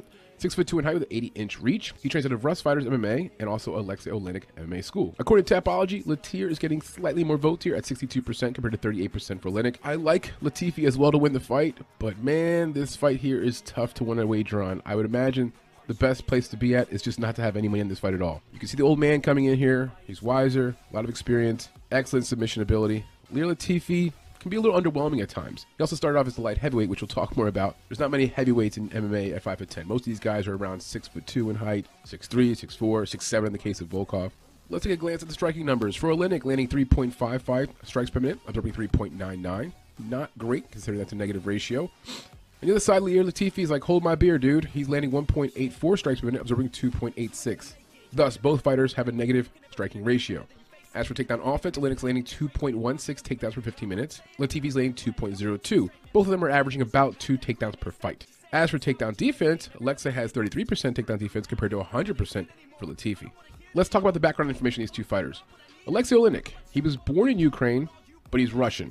I'm not all on my soapbox again. I've been trying to explain this to people recently. The war between Russia and Ukraine is the epitome of a civil war. There are so many people on both sides that were either born in Russia, but now live in Ukraine, born in Ukraine, now in Russia. In the case of Oleinik, he was born in Ukraine, but he claims Russian nationality. Now, if you go on Wiki, it identifies him as a Ukrainian national and a Russian national. In terms of Alexei's political favor, or who he supports more, he's expressed on the record he supports Russia. He supported their invasion of Ukraine in 2014. He wore a shirt with Putin's face on it and actually attempted to go to Ukraine and he was denied entry into the country. Bottom line is this he's got dual nationality and he clearly supports Russia. Take it for what you want to take it for, but that's his that's his stance. The first form of martial arts for Oleinik was combat sambo. He's an international master of sport in combat sambo. A black belt in BJJ. He fought in Bellator and M1 prior to the UFC. He signed to the UFC in 2014. He's an 8 and 7 overall UFC record. He went pro in 1996. 26 years ago. He holds the record for most Ezekiel chokes in MMA history. He's married with five children. He and his family moved to Florida in 2016, where he now trains at ATT. He has won Performance of the Night five times. It should be noted he's the only fighter in UFC history to finish a fight with an Ezekiel choke, and he's done it twice. Fighting over four decades the 90s, 2000s, 2010s, and 2020s. He's also a smaller heavyweight, tends to come in around 240 pounds, so against bigger guys, he gives up a little bit of a size advantage. The most notable opponents in the career of Alexei Oleinik, he's fought a lot of guys, we'll stick to the more recent ones. He fought Curtis Blaydes 2017, round two doctor stoppage. Very odd ending. If you want to watch the fight, the link's down below. Oleinik gets hurt in round one, Blaydes is looking pretty good. In round two, he's getting punished. He ends up on the floor. He's on all fours. For some dumb reason, Curtis Blaydes tries to kick him in the head. He misses the kick, but like his toes just barely graze the ear of Alexei Oleinik. Referee stops the fight, like, oh, what's going on? Got double check. It's an illegal head kick. They go to the monitors or whatever. Before they even get to the review, because you can't review a fight and then keep going, doctor goes over Oleinik. Oleinik pulls the proverbial Roberto Duran. He's like, no mas, I'm not good. I can't go no more. And just walks out the cage. It doesn't even stay there for the announcement of the winner. The entire time, Curtis Blaydes in his corner like, what's going on? I didn't really kick him. My toes barely grazed his ear. Like, what's happening here? Eventually, they announce it's a doctor stoppage. He gets a TKO victory. In the post-fight interview, Curtis Blaydes is not very happy. He's not happy that his opponent quit. He's not happy the opponent just walked out the cage and didn't stay for the announcement of the winner. Anyway, he was happy with the result, but just not happy with the way Oleinik handled himself. Against Derrick Lewis 2020, lost a fight via round 2 KO loss. He had some control time. In round 1, he had some control time over Derrick Lewis, had him on his back, tried a few submissions. At the start of round 2, Lewis comes out with like a jumping hitch kick, whatever, and then wham, hits him with a punch. Dex Alexei Oleinik, jumps on top of him, lands a few ground strikes, fight's called off, that's it. The things I like about Alexei Oleinik, he is a submission master. Grappling and submissions are his cornerstone. He knows how to use grappling to get his opponent to the ground. What I mean by that is he's not great at takedowns or wrestling offense, but he'll pull a guy into his guard. He has no problem being on his back. He works very well from his back. He also knows how to use grappling to save himself in bad situations. For example, if he gets stunned or hurt or wobbled, he'll go right to the grappling. He'll look to drag his opponent down to the ground with him, mix it up until he can recover. At the same time, he's a bit of a one dimensional fighter. His stand up offense, not very good. His stand up defense, not very good. He's got very slow head movement, very slow strikes, not much on his punches. So he's one dimensional in the fact that he needs to use grappling and submission attempts as a path to victory. It's going to be hard for him to win any fights at this age on the scorecards. Let's talk about some of the weaknesses for Alexei Oleinik. Some of them are obvious. He's 44 years old, at the tail end of a very long career. His chin looks shot. The recent knockouts, not pretty. He looks like he's clearly had a lot of concussions and a lot of blows to the head. He's also a smaller heavyweight, usually about 25 pounds smaller than his opponent. He fares okay against lower level competition, against guys like Latifi, for example, but he has no business challenging anyone in the top 10. His boxing, offense, and defense are a very weak part of his game. His guard is very penetrable, head movement is non existent, same pattern, very slow, sometimes has one hand over his head, one under his chin. Against Curtis Blaydes, again, he more or less just quit middle of the fight. It was round two, early round two, and he just said, I had enough here. I want to go home, and just walks out the octagon. As for Latifi, born in Sweden but has Albanian ancestry, his parents immigrated to Sweden from Kosovo shortly before he was born. He began wrestling at a young age, in part because a lot of people in his family wrestle. His older brother is considered a pioneer in mixed martial arts in Sweden, and his older brother is also a black belt in BJJ. He's not known for his BJJ skills, and I have no known information as to whether he's a blue belt, purple belt, or black belt BJJ, though he has taken part in some grappling tournaments. Latifi is also a two-time national wrestling champion in Sweden. He fought in Glory before signing to the UFC. He went pro in 2008. He signed with the UFC in 2013. His debut was against Gegard Mousasi. He lost that fight in the light heavyweight bout. He has an 8 and 6 UFC record, 14 total fights. In 12 of those 14 fights, he fought as a light heavyweight. In his last two fights, where he's 1 and 1, he's fought at the heavyweight level. And I want to mention, when you look at older pictures of Latifi when he was a light heavyweight, the dude was shredded. He looked like he was in phenomenal shape. Quite frankly, he looks out of shape now. He looks like he's carrying too much weight. 5'10, 260 ish, that's not a good looking physique. It's not a beach bod, put it that way. Some things I like about Latifi he's comfortable with a southpaw stance or traditional stance. He'll switch stances throughout the fight. He does have a 100% takedown defense. He'll need that in this fight because Alexei's going to be looking to drag him to the ground. But as a reminder, Alexei doesn't mind just being on his back. Takedown defense will be helpful for Latifi to keep the fight in the feet, but also he's got to be careful falling into the guard of Alexei, where Alexei is still very dangerous. Some MMA math for you. They both fought Derrick Lewis. Lewis KO'd Oleinik, whereas Latifi went the full distance with Lewis. Now, some of the weaknesses for Latifi. He's 1 3 in his last four fights, which included a three fight losing streak. In the last fight he won against Boser, he won that fight by split decision. He's had a very weak strength of schedule and limited experience. He had trouble with Tanner Boser in his last fight, who's a very low level heavyweight. As we mentioned before, he fought at the light heavyweight division. I believe as a light heavyweight, he looked a lot more athletic. He was quicker. Right now, he just looks out of shape. He doesn't look like he's been training. He's grown himself into a heavyweight fighter with a 5'10 height, so it just doesn't look very good. It's not appealing in a division where most of the guys are like 6'2, 6'3. His lack of BJJ skills can be a fatal flaw in this fight. That's the only path to victory for Alexei Oleinik. So if Latifi gets on top of him, like Nikita Krylov did last week with Paul Craig and stood there in guard the entire time and thought, oh, it's fine on here, that's where Alexei can swoop a submission of some kind, and that could be the fatal flaw here for Latifi. Now, Latifi does get takedowns from time to time, about two per fight based upon the numbers, but doesn't do much with them. He'll stay down there, lay and pray, doesn't really posture up, no good ground strikes, no submissions. So if he gets Alexei on his back, it's going to be just more time for Alexei to relax and recover and look for submission opportunities. Last but not least, for the things that concern me about Latifi, and this is more of a personal thing, I don't like fighters who cry foul when there's no foul, like Sam Alvey. Sam Alvey, I've watched fights where he has completely faked a shot to the groin, where he's tried to grandize eye pokes that didn't happen. Like, save all that shit, dude. Go in there and win the fight. Stop trying to win the fight on some technicalities. I hate to say it, but Latifi is exactly that kind of fighter. So, for example, against Boser, he gets punched in the eye. It's a punch. And he's like reaching for his eye, like looking at the referee, like, he poked me, he poked me. The referee's like, keep fighting, dude. That was a punch. He did the same exact thing in round one against Derrick Lewis. And the referee did the same thing in return, like, keep fighting, dude. You got punched in the eye. That's all it is. Yeah, I don't like that quality about Latifi. It suggests to me that he's looking for an easy way out, looking for technicalities, looking for fake points. Just fight, dude. Either fight or get the fuck out the cage. So he comes up to me as a kind of a, a bit of a fraud. The film we watched to break down this fight, watch Oleinik versus Lewis, 2020, Oleinik versus Blaydes from 2017, Latifi versus Boser in 2021, and Latifi versus Lewis in 2020. The last few notes I have on these fighters. For experience, I give the edge to the veteran Oleinik for obvious reasons. He's fought almost 70 fights compared to the 22 or 23 that Leo Latifi has fought. IQ, I want to say Alexei Oleinik is the smarter fighter, but man, like he's so worn out. His chin's not there. At the same time, Leo Latifi, he's 1 1 as a heavyweight. His last win, a split decision win over Tanner Boser, could have gone the other way. He didn't look great in that fight.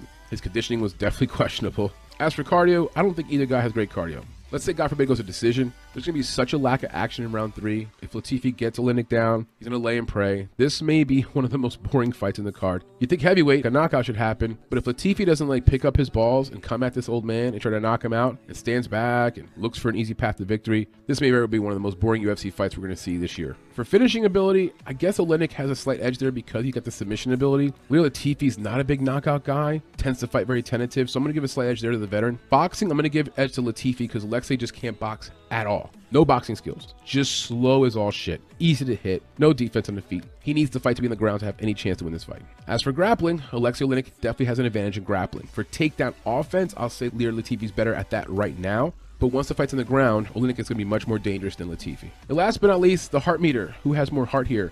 In my opinion, they both lack heart. Alexei Oleinik quit in that fight against Curtis Blaydes. That was 2017. That was like five years ago. Just walks out the cage like, you know, I'm good. I'm all right. Get my paycheck. I'm going home. See you guys later. Just came off to me like, look, dude, you don't want to really be in there anymore. You don't want that smoke. Yes, you want the paycheck, but you're not going to really push yourself into the distance. Reminds me a lot of Andre Arlovski. Arlovski, great veteran, fought, had the best of his days way behind him. Now, when he gets struck one time hard, or someone just tries to start to a submission on him, he just immediately taps. He gets out of there. He's like, no, I'm good. I'm not taking any damage. As for Latifi, again, here's a guy trying to get points points on the cards from fouls or violations that didn't happen. He can't recognize the difference between getting punched in the eye or getting poked in the eye. So don't be surprised if in round one or two, you got Latifi bending over, holding his eye, asking for an eye poke that didn't happen.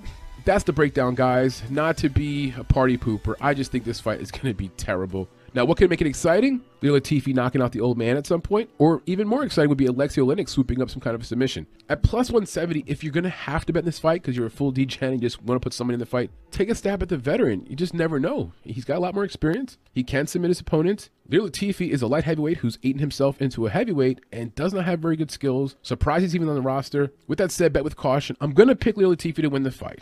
Not going to be betting this fight at all. At least not nothing that's going to be outright on the money line. Maybe some props I'll look at later this week. He's younger by six years, still about to be 40 himself, so he's no spring chicken. But the cardio should be there for him later in the fight. The athletic ability should be there for him. It just takes one shot to fold Alexei Oleinik at this point. I think Latifi can at least take the boxing from Oleinik with no problem. The ground game's got to be careful. But if Oleinik goes in there, slows down over the course of two, three rounds, and Latifi just has more activity, more striking, more position control. The path to victory for Latifi is going to be a boring ass decision. All right, guys, thanks for joining us. As usual, please take advantage of our free video library below. Please like and subscribe if you haven't done that already. And we're on to the next one.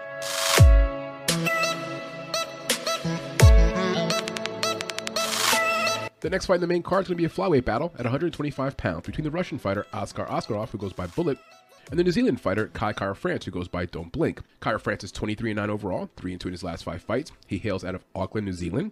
29 years old, 5 foot 4 in height with a 66 and a half inch reach. He trains out of the notable City Kickboxing. As for Askar, he's technically undefeated at 14 0 1. He's 4 0 1 in his last five fights. A favorite here at minus 350 on the money line. You can get Kai Kara France on the other side at plus 270. The Russian fighter is 29 years old, same age as his opponent here, Mr. France. 5 foot 6 in height with a 67 inch reach. So height and reach wise, they're comparable. There'll be a slight 2 inch advantage there in height for Askarov, and maybe a half inch reach there for Askarov as well. Askarov trains out of Burkett FC. As for the numbers on Tapology, looks like Askarov's the favorite, getting about 80% of the votes, and about 20% of the votes coming in for Kai Kara France. At first glance, I did like Askar as well. After doing some more film research, looking at this money line, I'm on the side of Kai Kara France. This will be my dog or pass pick on the card. This is a very dangerous fight. Very well matched. Whoever matched up this fight, great job. Both very similar. Height, reach, age, the whole nine. It's going to be a great fight. That's the bottom line. I like this matchup a lot. It deserves to be on the main card. Let's take a glance here at the striking numbers of these two fighters. For Askarov, he's landing 3.37 strikes per minute, absorbing 2.65 strikes per minute. As for Kai France, a little more output, about 5 strikes per minute, absorbing 3.79. Both guys have a positive ratio when it pertains to their striking numbers, and Kai Kara France a little more busy on the feet. As for takedown offense, here's a big discrepancy. Askar's landing 2.75 takedowns per 50 minutes.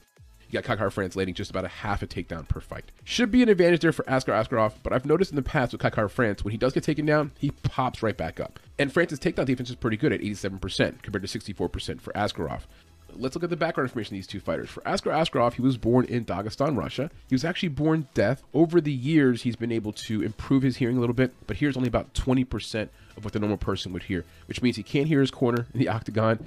He can barely hear the referee. Probably can't hear anybody talking shit to him and can't hear the crowd. That could be an advantage. It's a handicap, of course, but we'll talk about how that can also be an advantage. He won a gold medal in 2017 in the Summer Deaf Olympics, which was held in Turkey. He's an international master of sport in freestyle wrestling and combat sambo. He went pro 2013, former ACB flyweight champion. He fought in ACB prior to signing with the UFC. He signed with the UFC in 2019. He's got a 3 0 1 record in the UFC.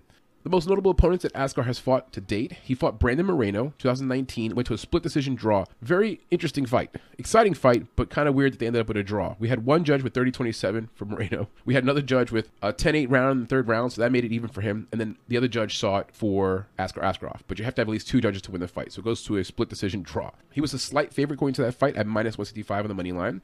He got takedowns in round one and two of that fight. He can take almost anyone down to the ground. Doesn't do a great job of keeping those guys down very long, but he can get takedowns. In that fight, when Askar was on his back, he was so effective. Tons of elbows made it very hard for Moreno. Now, Moreno has improved his ground game since then.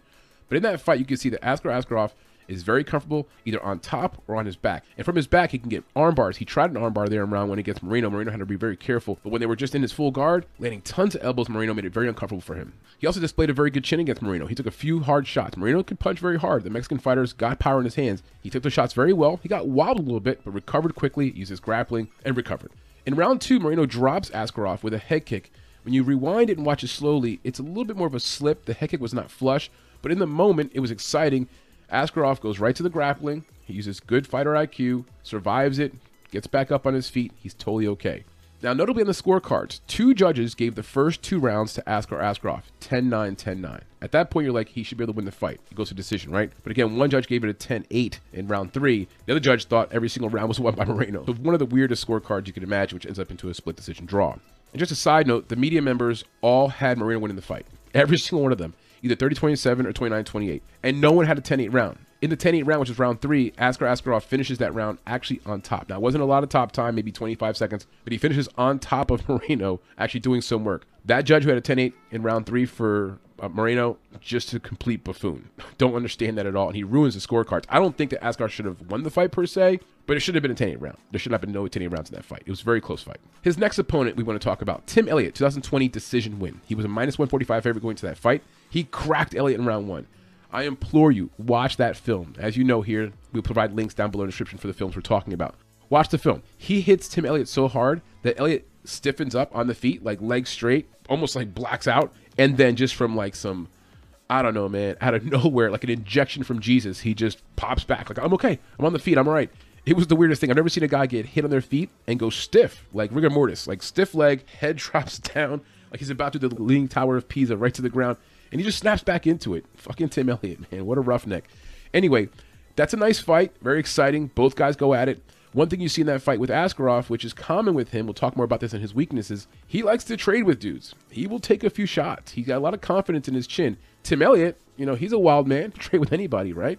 Now, in that fight, though, against Elliott, he was able to get some takedowns and then keep top control. Elliott couldn't get back up. Askar shows he's not just a guy who can take people down, he can keep some opponents down. Now, sometimes he's against guys who pop back up. And against Kai Kara-France, I think it's going to be harder to keep him on the ground. But in that fight, he does crack Elliott a few times, gets him hurt, and then uses takedowns to get position control.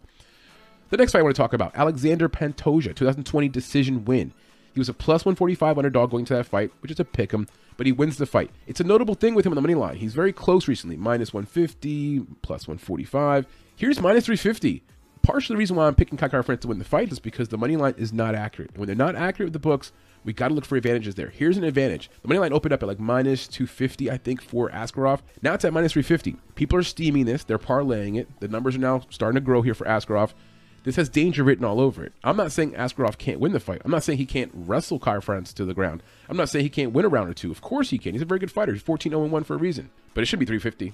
no way. It should be more like minus 150. It should be more like a pick 'em. Both these guys are very good fighters. And the last fight to mention, Benavidez, 2021 decision win. A minus 140 favorite going into that fight. Again, he's been consistently around that minus 140, plus 110. Here he is in this fight, all of a sudden exploding at minus 350. Not sure why. And in that fight, decision. Pantoja fight, decision. Tim Elliott, decision. Moreno, split decision draw. He's not finishing these guys. Matter of fact, his last four or five fights have all gone to decision. He's not dominating his opponents. This money line here suggests he's going to dominate Kara-France. And I'm like, really? Is France not a good fighter? The things I like about Askar Askarov, his wrestling is elite level. There's no ifs, ands, or buts about it. He will get multiple takedowns in every single fight, and the numbers support that. He's also got solid submission defense. Now, Kara-France is not known for submitting people, but in the event that Askarov gives up his back for some reason, like he did against Moreno, he can fight the submissions very well. He's got great submission defense. He's also undefeated, and winning is a habit. He's got the habit of winning. The one draw being against a former champion in Moreno, one of the top guys in that division. He took the best punches from Moreno. He did a good enough job to win the fight. The one judge, again, screwed the pooch with a 10 8 third round. Not sure what he was doing there. Now let's look at the handicap that Askar Askarov have. Born deaf, but has 20% now hearing. That means he doesn't hear people talking shit to him. he can't hear the referee annoying him. Doesn't hear the crowd booing or cheering or whatever else the case may be. Can't even hear his corner as well giving him instructions during the fight, which that is clearly not good. But it's a way of him to also lock in and be in his own world. When you have a handicap, for example, not seeing very well, or not hearing very well, or not having a sense of smell, you sort of make up for those handicaps in other areas. So this handicap he has of not being able to hear, it can be used, I think, as a benefit for him. Now, not suggesting it's not good to hear. No, I'm not trying to say that. I don't want to go overboard here. But the bottom line is, him not being able to hear well can sort of allow him to lock more in and focus on his world. That's how I'm translating that handicap that he has. I could be reaching there, but there could be a worse handicap. Not being able to see, for example, would be a bigger issue if you're fighting mixed martial arts. And last thing for Askarov, he's got a solid chin. You see that against Moreno. He takes the best shots possible from Moreno and keeps on ticking. Now we're going to talk about some of those shots he took. Maybe needs to shore up his defense. But the bottom line is he's shown to have a very, very good chin. Now the weaknesses for Askar Askarov. A limited finisher. We talked about that recently. He's got zero finishes in the UFC. His last four fights have all got a decision. Now, prior to joining the UFC, prior to that, he had 10 finishes in 11 fights. Weird how that happens, right? Guys can go out there in the regional scene, other promotions, get a ton of finishes. They step into the best promotion in the world, and all of a sudden they're not finishing anybody. So in his case here, He can finish bad opponents, regional opponents. He's not finishing anyone in the UFC. In this fight, could he knock out Kara France? Could he submit him? Absolutely. He has those paths to possible victory. But just should be noted, he's not finishing anyone recently. One of my biggest concerns for Askar, he will trade with guys. He did that against Moreno, and it almost cost him. He got clipped a few times in that fight. There's no doubt about it. It's like playing Russian roulette. The Russian here, playing Russian roulette. You're taking a risk you shouldn't take. If you're a good grappler and a good wrestler, don't stand with Moreno. Don't stand with an elite striker. I do think Kara France is an elite striker. If he stands with Kara France, he's going to get clipped. He's a little bit too much confidence in his chin, in my opinion, and he's got to be a little bit careful of that against elite level strikers. There's also going to be a speed disadvantage for Askarov in this fight. He's quick, he's athletic. Kara France is quicker and more athletic. That may show up on the hands where you're going to have Askarov trying to trade with this guy, and he'll end up on the short end of the stick at times with Kara France, who's much faster and throws great combinations. And the last concern for Askar in this fight France to me is more athletic in almost every single way. If Askar gets a takedown, I imagine Kara France gets back up pretty quickly.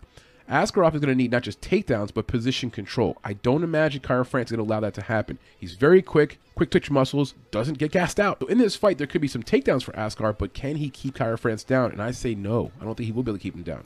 Let's talk about Kai Kara France. Born and raised in New Zealand, he's got Maori descent. The Maoris are the indigenous Polynesian people of New Zealand. He trains at the world-renowned City Kickboxing in New Zealand with the likes of Adesanya, Dan Hooker, and Volkanovski. He began BJJ training at the age of 10 years old because he was being bullied in school for being a smaller guy, having shorter stature. So he's like, you know what I'm going to do? I'm going to have to fight. So I want to get somebody's face. I can actually defend myself. I don't care if I'm a small guy. He's got an 0-1 amateur record. The story has it that he dropped out of college after seeing a Facebook post promoting a scholarship opportunity to train at Tiger Muay Thai. I don't believe these stories of people dropping out of college for training or this idea that you can't go to college and also do mixed martial arts or it's just it's just bullshit. If he did go to college and dropped out to get a training scholarship to train at Tiger Muay Thai, I, I mean I don't know. Decision making is not very good. Now, if you decide to drop out of college because your grades are bad or you can't afford it, okay, say that, but not because you saw a Facebook post to get a scholarship for Tiger Muay Thai. In any event, he applies for the scholarship program, does two tryouts, and he actually secures a scholarship, and that begins his path to more serious mixed martial arts. He went pro 2010. He fought in the Ultimate Fighter in 2016. He signed to the UFC in 2018. His UFC record is 6 and 2. Him and his wife have a son that was born last year. His most notable opponents, he also fought Brandon Moreno and lost by a decision. Man, that first round, he wobbles Moreno. He clips him. Moreno has to actually put his hand down to get his balance. And that's my issue here. I think France has got unbelievable hands, a little underrated. If Askar Askarov wants to start trading with, with France, it's not going to be a recipe for success. It's going to be a recipe for disaster against Brandon Royval 2020. Exciting first minute of that fight. So Brandon Royval gets knocked down by the very powerful overhand right of Kara France, was one of his most lethal weapons in his arsenal. Then France gets a little excited, gets a little sloppy, and then he gets a spinning elbow to the face. He gets knocked down. And actually, Kara France gets knocked down twice in round one of that fight. Shows good durability, shows good survival skills, shows a solid chin. A little wild though, right? You got to keep things in perspective. Gets a little bit too crazy. But that overhand right is mean, and he dropped Royval with that. He also hurt Moreno with that. He also fought Aoriqi Lang 2017, lost that fight by decision. All the fighters we're talking about in this tapology are all current UFC fighters. Cody Garbrandt, 2021, just last year, round one KO with several knockdowns in round one. He beat the shit out of Cody Garbrandt. The knockout would be better if Cody Garbrandt had not been knocked out four of his last five losses and wasn't currently one in five in his last six fights. We all know Cody Garbrandt doesn't have a chin anymore. With that said, you got to go in there and expose it, and France did. France beat his ass all over the cage. It was a one-sided fight. He beat the hell out of Cody Garbrandt. And last but not least, he fought Dana Baccarat back in the day, 2013, in Legend FC. He's also in the UFC currently. He lost that fight by decision. Now, the things I like about Kara France, his overhand right is lethal. He's buckled some of the best guys in the division with that overhand right. At 125 pounds, he can hurt anybody in this division with that overhand right. You could ask Royval. You could ask Moreno. He uses it in combination. He usually starts off with a lead jab, and the overhand right comes right after it. Francis is also a very active fighter. He fought twice last year, twice 2020, and three times 2019. He's currently on a two fight winning streak. His last two losses are quality losses, losing to Brandon Moreno by decision and losing to Brandon Royval by round two submission. But ultimately, he belongs in that top echelon of this division. He's shown that. He uses a very wide stance. I don't like the wide stance personally, but for him, it gives him good balance. It allows him to move athletically. His kicking game is excellent. That's a product of being at City Kickboxing. Those guys were kickboxing very good there. The coaches do a great job with all those fighters. You see the evolution of his game in kickboxing. It's it's excellent. It's very effective. Not so much leg kicks, body kicks, front kicks, kicks in combination. I love the way he keeps his chin tucked down. He's not one of those fighters with his head up here like Paddy Pimblett. His chin's tucked down, his guard's usually up, unless he gets wild. Sometimes he gets a little wild, and then, of course, it's like freestyle mode. But usually he's standing in a good stance, wide stance, chin's down, and he's got a low profile. We mentioned the speed deficiency that Askar may have in this fight. Watch the film on Kara France. His hands are fast. He throws mean combinations. He knocked out Cody Garbrandt multiple times in that first round. The second time, I believe, when he knocked him down, it was like a three, four, five punch combination. At some point, Cody's just like bam, bam, bam, doesn't even know where it's coming from. So his hands are quick. He's going to have a speed advantage in this fight. And last but not least, for the things I like about Kara-France, he's got a chin. When he does get cracked, he responds well, he recovers well, uses good fighter IQ, looks to grapple. So the guy's got a chin. I don't see Askar Askarov knocking him out. I see Askar possibly getting submission. Kara-France has lost a few times by submission over the course of his career, but the chin is there. As for Askarov, his chin's there too, but I don't think his chin is as, quite as durable as Kara-France. Now, the things that concern me with Kara-France, he gets a little too confident at times. Who trades with Brandon Moreno? He did. Now, he gets the best of it from the standpoint that he lasts the whole distance and he does hurt Moreno, but that's not a path to victory against an elite striker. You got to mix it up, use your kicks more. So there's times where I feel like he's a little too confident in his own ability to strike on the feet, and that can get him into some trouble. I mentioned the submissions. He's been submitted three times in his UFC career. Now, that's not a big deal. The guy's fought 32 total fights. One of his last recent losses, though, against Roy Royval, he gets submitted with a guillotine choke. In that fight, he actually picks up Roy Royval. He has him, double leg takedown. And Roy Royval, being the smart fighter he is, gets the hand around the neck. The head's there under the neck. He starts submitting him. They get to the ground, and it's a pretty quick tap finish. You know, that's something he's got to shore up. You can't put your head into a bad situation here against Askar Askarov. If he shoots for a double leg takedown and gets his neck in that situation under the arm, you better believe Askar's going to try to get the submission. If he gets on top of Askar and he's in his guard, he's got to watch the armbar. Again, I don't think his submission defense is terrible, but it has been a way that he's lost four times in his career. About half his losses have been by submission. Last but not least on Kara-France, I'm being picky here, but he's come up short against guys like Brandon Moreno, Brandon Royval, Alexander Pantoja, Dana Baccarao, all UFC level guys, all guys that are pretty good. I'm not saying they're the, all the best in the division, but Pantoja's pretty good. Royval's pretty good. Moreno, former champion. Dana Baccarao, okay. He seems to come up a little short when he's fighting those top level guys. Medium level guys, no problem. Top level guys become a problem. Is Askar Askarov a top level guy? I think his record might confuse people. Oh, he's undefeated. He's Russian. He's from Dagestan. Yeah, but why would he be minus 350 against Kai Kara-France? These two guys are very evenly matched, in my opinion. Same age, almost the same size. Similar capabilities on the feet and on the ground. Speed advantage for Kara-France. So I think this money line is way off. We got to make the books pay when they do this. When they're way off and people are steaming one side because they're not really doing their research and oh, it's just a Russian fighter. Oh, the guy's undefeated. He's going to just run through this New Zealand guy. Not so easy. Now the film we watched to break down this fight, we watched Askarov versus Moreno, Askarov versus Benavidez, and Askarov versus Elliott. We also watched France versus Garbrandt, Royval, and Moreno. To watch those six fights as part of our free video library, if you look down below here on YouTube, you'll see six links that are available. Click on those links, watch the fights on your own, and I would advise you, watch some of those fights. Like the first round for Askarov versus Moreno, very exciting. Kara-France versus Royval, first round, very exciting. And then France versus Garbrandt, first round knockout. Some good film. Take your time, look at it when you have some time. Of course, it's part of our 100% free video library. Okay, the last few notes I have these two fighters. For experience, I give the edge to Kara-France. Fought 32 total fights compared to 15 fights for Askarov, so clearly he's been in the octagon a little bit more. For fighter IQ, I give him the same rating. They suffer, though, from the same mistake. They get a little too confident. They want to trade on the feet. They shouldn't be doing that with some of the fighters they do it against. If these two guys trade, I'm giving the edge to France, but it's a problem in their game. They got to be a little more intelligent and not just go out there start trading, leave their chin open to get countered. But they both do that. Otherwise, very high fighter IQ, high winning percentage. The both guys are very well rounded, good chins, good durability, high cardio. For finishing ability, that's where they both have not done well recently. Recently, most of their fights have gone to decision. Can there be a finish here? Yeah, one prop to look at is Askarov by submission or France by KO. I don't think it goes to distance, actually. I like the prop where the fight goes under or just not going to decision. I do think something happens here explosive, whether it's Askarov swooping up a submission or France knocking out Askarov. These guys are volatile. They're both good athletes. They're both hungry. They want to make their jump next in their career path to possibly get a title fight. They know a finish would help them quite a bit to make that happen. The boxing advantage is on the side of France. Askar Askarov is a good fighter, very well rounded, better ground game than France, but the striking advantage, speed advantage, and power advantage, I believe, is on the side of France when it comes to striking. The grappling, as I just mentioned, Askarov has an advantage there. But Kai Kara-France is no slouch. If he gets taken down, he pops back up. He's very athletic. You guys got he's got like a wrestling build, uses good technique, gets back to his feet quickly, does not stay on his back for very long. And last but not least, who has more heart? No question, both fighters have a ton of heart. If you watch their past fights, they stand in there with their opponents. They have no problem trading, sometimes to a fault. But both guys check out. There's no issues with their heart or how much they want it or who has less passion. That's the breakdown, guys. Thank you for joining us. Again, I'm on Kai Kara-France at plus 270. I'm not going to be parlaying either one of these fighters. I think Askar Askarov is going to be the apple pie shitter for some people this week. If they throw him into a parlay and think, oh, minus 350 would be fine. Bad news. Don't do it. Thanks again for joining us, guys. If you haven't done so already, please like and subscribe. And just a reminder, take advantage of our free video library below. All right, guys, we're on to the next one. Which way to go? Life in the fast lane, take it slow. Weed in the ground, make it grow. Speed on the ground. Next up on the main card, the welterweight bout at 170 pounds between Matt Brown, who goes by Immortal, and Brian Barberena, who goes by Bam Bam. Bam Bam is 16 and 8 overall, 2 and 3 in his last five fights. This fight's a pick 'em with both guys at minus 110 on the money line.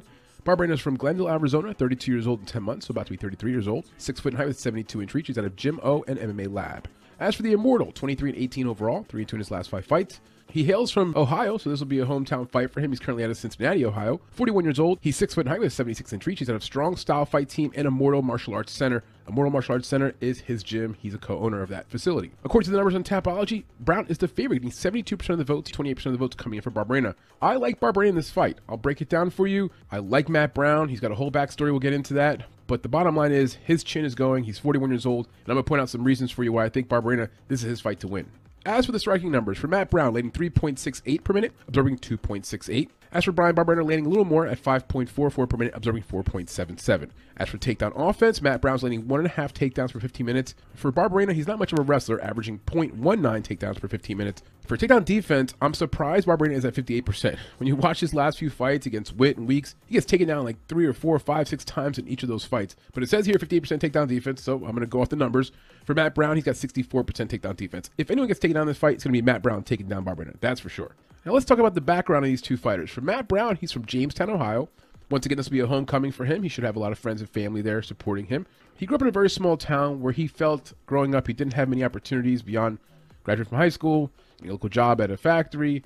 So unfortunately, towards the end of high school, he turns to alcohol and drugs. Begins abusing the drugs to the point where he gets addicted to meth. He's on cocaine, drinking a lot, ends up overdosing in his early 20s. Flat out dies. According to his interviews, he died for a full minute. He was legally dead. They bring him back to life. Went through that entire process. That wasn't the end of it for him. He continued to do drugs, continued to abuse drugs, and what ends up happening is, in a weird twist of fate, he starts watching these VHS tapes of Ken Shamrock getting drunk and high with his friends, and he would practice submission moves on his buddies all whacked out on drugs while watching these VHS videos, having dreams of one day becoming a cage fighter. It's amazing how things all happen for a reason. He goes to watch one of his buddies fight at a local cage fighting event. He's all whacked out on drugs that night. He's on a cocaine binge. He goes there and they're like, listen, we need another fighter. He's like, sign me up. So a few hours before his first fight, he's going across the street, buying a mouthpiece, going down the block to a restaurant, having his mouthpiece boiled and fitted, coming into this fight with no training, had no formal training at all other than the submission attempts he was doing on his buddies and watching VHS tapes of Ken Shamrock. Despite all this craziness going on around him, he goes out there and he actually wins the fight. He's not done yet. He fights again later that night and gets his ass torn up, but goes the distance and loses by decision. After this first soiree with fighting, two fights in one night with no training, he's like, you know what? I just need to train a little bit. I'll be fine. Two weeks later, he's supposed to have a kickboxing match or Muay Thai bout. He's training for the Muay Thai fight. He gets to the arena. They're like, listen, it's not Muay Thai, dude. It's basically mixed martial arts. He's like, all right, fuck it. Sign me up. He goes out there and he loses a decision. After the fight's over, he reports to work, goes to his job, overnight shift. So this guy has the most interesting way of getting into mixed martial arts. That was his opening. That was his experience to getting into mixed martial arts. After this all happens, he starts to clean his life up, gets more into mixed martial arts, actually starts training full time. The name Immortal was coined by some of his buddies after he died and came back. Like, dude, you came back from the dead. You're immortal. He's like, you're right, guys. That's the name I should use. I should use the name Immortal. I'm going to come back around to that because this story does not end well. And quite frankly, it kind of gives me the chills to talk to you more about the background of Matt Brown. I think the people around him who care about him have got to know how to pull this guy out of the cage. This should be his last fight. He shouldn't even be fighting, in my opinion. I'll talk about that as we break down this whole film. He went pro in 2014 after a 2 0 amateur career. He signed with the UFC in 2008. He won Fight of the Night three times. He won Knockout of the Night once. He won Performance of the Night three times. He's tied with Vitor Belfort for the second most KOs in UFC history with 12. He has the most finishes in UFC welterweight history with 14. He's got the most welterweight fights in UFC history as well. The dude has a bunch of records. There's no question. The dude is a very high level finisher. We'll go over those stats in a second. Some of the recent fights and most notable opponents for Matt Brown, he fought Diego Lima last year, won the fight via KO. Impressive. He cold clocked Diego Lima. Had Lima like folded up, falling down asleep on the feet. Very impressive overhand right to finish his opponent. He was a plus 145 underdog going into that fight. It was a quality win for a 40 year old fighter. After the fight is over, you hear him yelling into the camera, like, not bad for a 40 year old. The prior fight before that, Carlos Condit, 2021, got a decision loss. He was also a plus 175 underdog going into that fight. Condit is 2 and 6 in his last eight fights, the only two wins being against Matt Brown and Court McGee. So that win is like, ugh. Now, Carlos Condit's been around for a long time. He's a legend of the sport as well, but he's definitely on the tail end of his career. In the fight with Condit, Brown got an early takedown in round one. He kept Condit down for most of the round that helped him secure the first round. Over the course of the fight, though Matt Brown got some takedowns, on the feet it wasn't as sharp. You can see Condit was just a little bit faster, a little more speed. All three judges scored the fight 30-27 for Condit, but it wasn't even close. Back to what I said before, Condit is 2 and 6 in his last 8 fights. He's like 3 and I think 7 or 8 in his last 11 fights. He's on a terrible streak. The only two fighters he beat recently again was Matt Brown and Court McGee. It gives you a peek into where we're at here with Matt Brown's career. He is 41. He is getting older. He's losing to guys like Carlos Condit, who are barely beating anybody. The fight prior to that was Miguel Baeza, 2021 round two TKO loss. He was also underdog in that fight at plus 125 on the money line. This KO was especially bad. When you watch it and slow it down, it's not good. This is what I'm talking about with Matt Brown. This is why I think the people around him who love him take note here what I'm saying to you. He gets knocked out by a short left hook. Look at Baez's feet when he has that knockout. Baez not even planted. Baez like shuffling his feet, even maybe leaning backwards when he clocks Matt Brown with a left hook that just drops him into oblivion. Matt Brown falls to his back. His arms are like up. He doesn't really know what's going on. Baeza jumps on top of him. Thank God the referee comes in and stops it. Now, in the first round of that fight, Matt Brown took some punishment. He got hit hard a few times by Baeza. Comes out in round two, and that's like the first punch he takes in round two. Most guys in this division take that punch, keep it moving. Matt Brown is his clock is cleaned. Now, granted, when you get knocked out or you get stunned, of course you're confused. He appears especially confused when he gets to his feet. Watch the replay. The link's down below. You can watch that fight. It's a short fight, round two TKO. He looks lost. The referee's trying to talk to him. He's got a lost look in his face. He's looking down. At some point, he tells him, like, I'm okay, I'm okay. You're not okay, dude. You're 41 years old, taking left hooks from a guy 12 years younger than you, and Baez hits very hard. Now, Baez got cardio issues and gas tank issues, not the smartest fighter, but he could bang. Barberena is not the smartest fighter. He's no spring chicken at 33 years old, but the best thing he's got going for him, he's got hands. He can put hands on guys. He could clip people. He does it all the time. If he hits Matt Brown with any of those kind of punches, Matt Brown is going to fold. He's not going to be able to make it to the full distance of this fight. If this fight goes to full distance, I would be shocked. Like, absolutely shocked. Matt Brown would have to do the best wrestling of his entire career. He's a decent wrestler, but Brian Barberena gets back up. He pops up all the time when he gets taken down. In this fight here, if Matt Brown takes any of the punches that Barberena has been dishing out the last few fights, he's going down. So in summary, with looking at that fight from Baeza, it appears to me very obvious that Matt Brown's chin is gone. It's not there. Round one, he takes a little bit of a beating. He survives it. He looks a little stunned. His nose is bleeding. Round two, boom, short left hook. Baeza's like not stepping into that punch at all. He's kind of leaning back. It's one punch. It's a one punch knockout. It wasn't like a two three punch combination. One punch didn't look that hard, and Matt Brown is like, Whoop. okay. Let's talk about the positives about Matt Brown. He is an excellent finisher. His last nine wins have all been by a finish: eight KOs, one submission. All these finishes were in the UFC, so not some regional talent, whatever. UFC caliber fighters. He's got great lower leg kicks when he decides to commit to it. Against Diego Lima, he committed to it, beat up the front leg of Diego Lima, forced him to change stances, and eventually knocks out Lima. It will not be as easy for him to attack the lead leg in this fight because Brian Barberena is a southpaw, so it kind of makes it a little more of a difficult strike. With that said, he can use those strikes. It's a way to get points, make his fighter uncomfortable, and in that fight against Diego Lima, he did a great job to lower leg kicks. He's got a pretty good takedown defense, 64% according to the numbers. But against Lima, he looked especially good with takedown defense. Now, Lima is not a great takedown artist. Neither is Brian Barberena. It shouldn't be much of a factor here for Matt Brown. And last but not least, at the age of 41, the dude's been very active. Two fights last year, one fight 2020, and one fight 2019. My concerns for Matt Brown. One and two in his last three fights. I believe at this point in his career, he's also displaying some durability issues. We talked about some of them. Of his last five losses, he's been finished four times in those five losses. He's got poor hand placement when he's standing up. There's all different ways you could put your hands. You have your hands up here, whatever. Just, you know, the Floyd Mayweather thing. What are we going to do? His hands never make it above his chin. They're either somewhere below his chin, above his hips, but never in a guard position. So if, if he's fighting a guy who's got a quick jab, like even Baeza did this to him, Baeza was just boom, straight jab. His head movement isn't great. Never been great with that anyway. But now at 41, you're just, you know, physiology, you're slowing down. So the hand placement concerns me. He's always open for a punch. Doesn't tuck his chin down. His chin's straight up in the air.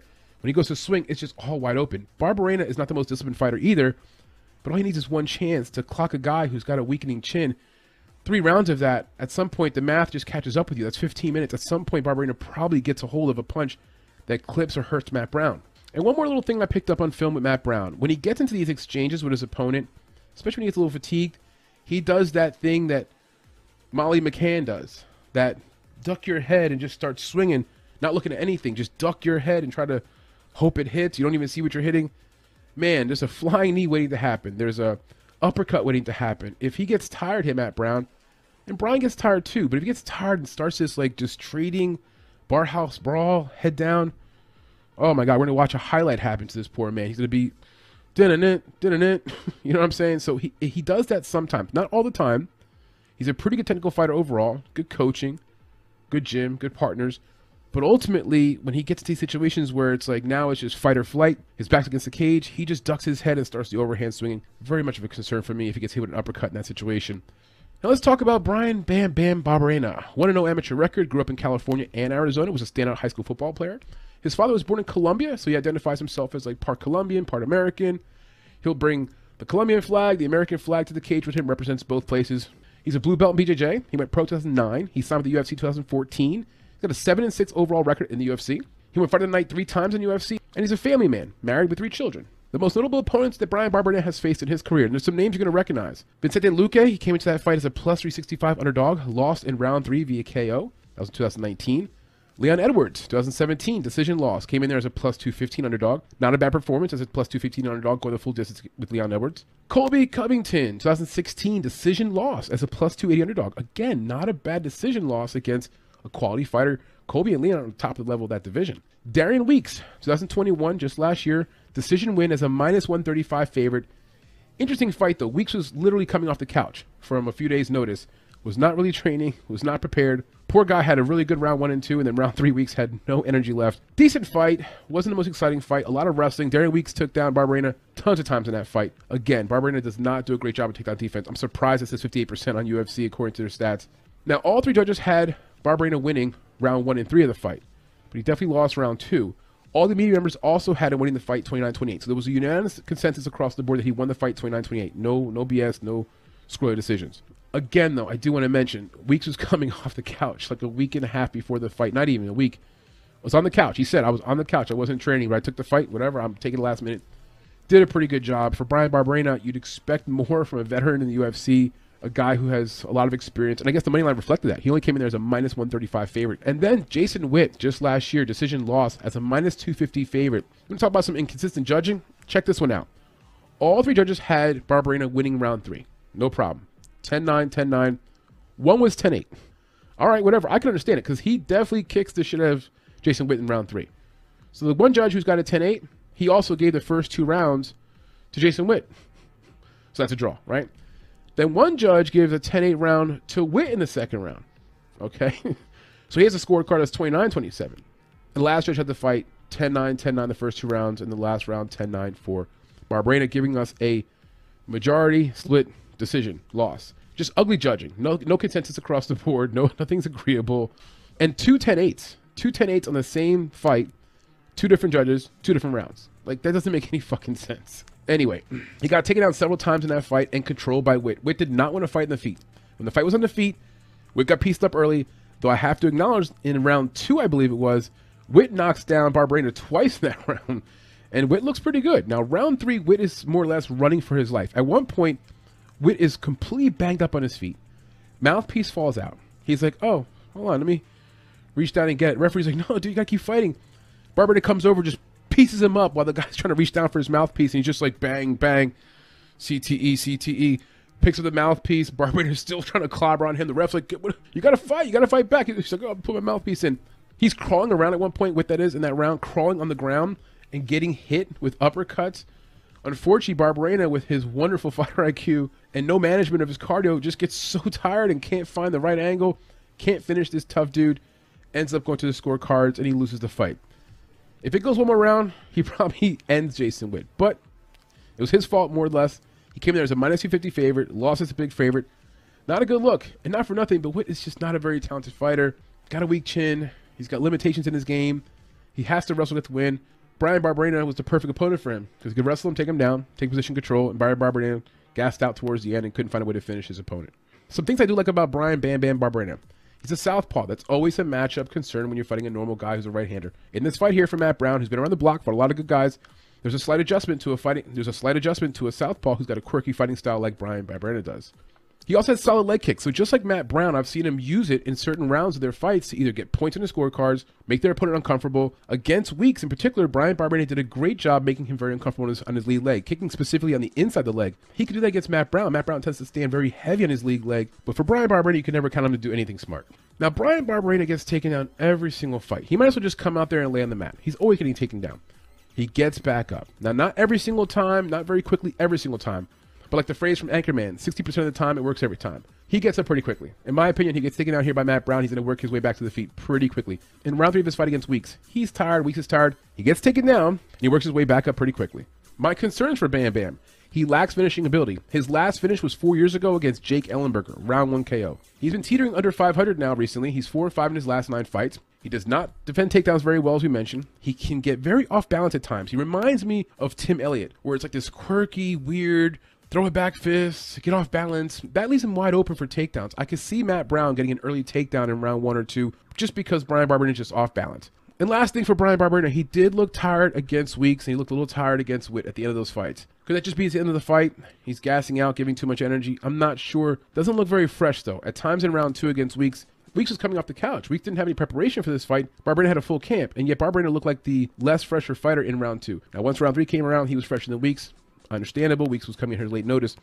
Bottom line, I question Brian Barberena's conditioning. I don't think it's great. I think Matt Brown has a slight edge in that department. The fights we watched to bring down this film, we watched Brown versus Lima, 2021, Brown versus Condit, 2021, and Brown versus Baeza from 2020. We watched Barberena versus Weeks and Witt. Those two fights were in 2021. You guys know the drill here. Those five fights, you'll find them down below in the description. There'll be five links there. You can check them out in your free time as part of our free video library. The last few thoughts I have these two fighters. For fighter experience, I give the edge to Matt Brown. Simply put, he's fought more cage fights, been around the block, 41 years old. Brian Barberena has fought some good guys too, just not as many cage fights. I'm gonna give a slight edge there to the veteran Matt Brown. For fighter IQ, if this was five, six, seven years ago, Matt Brown, I'd give him a higher rating. My concern is not just fighter IQ, it's life IQ. I'm going to talk more about that in a second before I wrap this up. So for fighter IQ, give these guys both a low rating. They do things in the octagon that are not great right now. Some of it's more, let's just say, damage, wear and tear in the case of Matt Brown. With Bam Bam, it's more just using a good fighter strategy, you know, being more intelligent, staying off your back. So both guys to me come in with a very low fighter IQ rating. For cardio, about the same. I mentioned before, I think Matt Brown has a slight edge.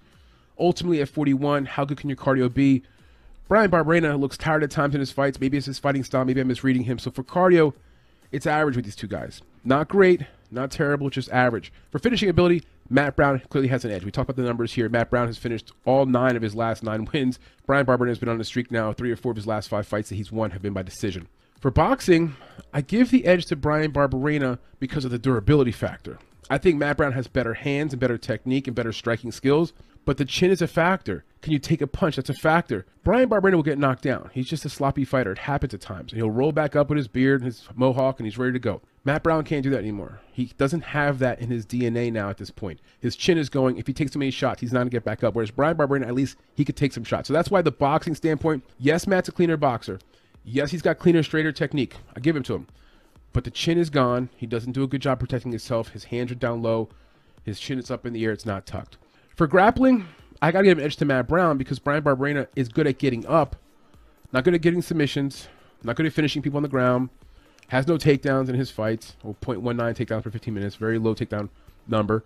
So the bottom line is I give Matt Brown a slight edge in the grappling department. Now, last but not least, the heart meter. Who has more heart? Matt Brown has officially died at one point in his life from a drug overdose, came back. He rocks the name Immortal. I'm not going to question this guy's heart. This guy's one of the biggest hearts in all of mixed martial arts. And he's fighting where? In his home state of Ohio.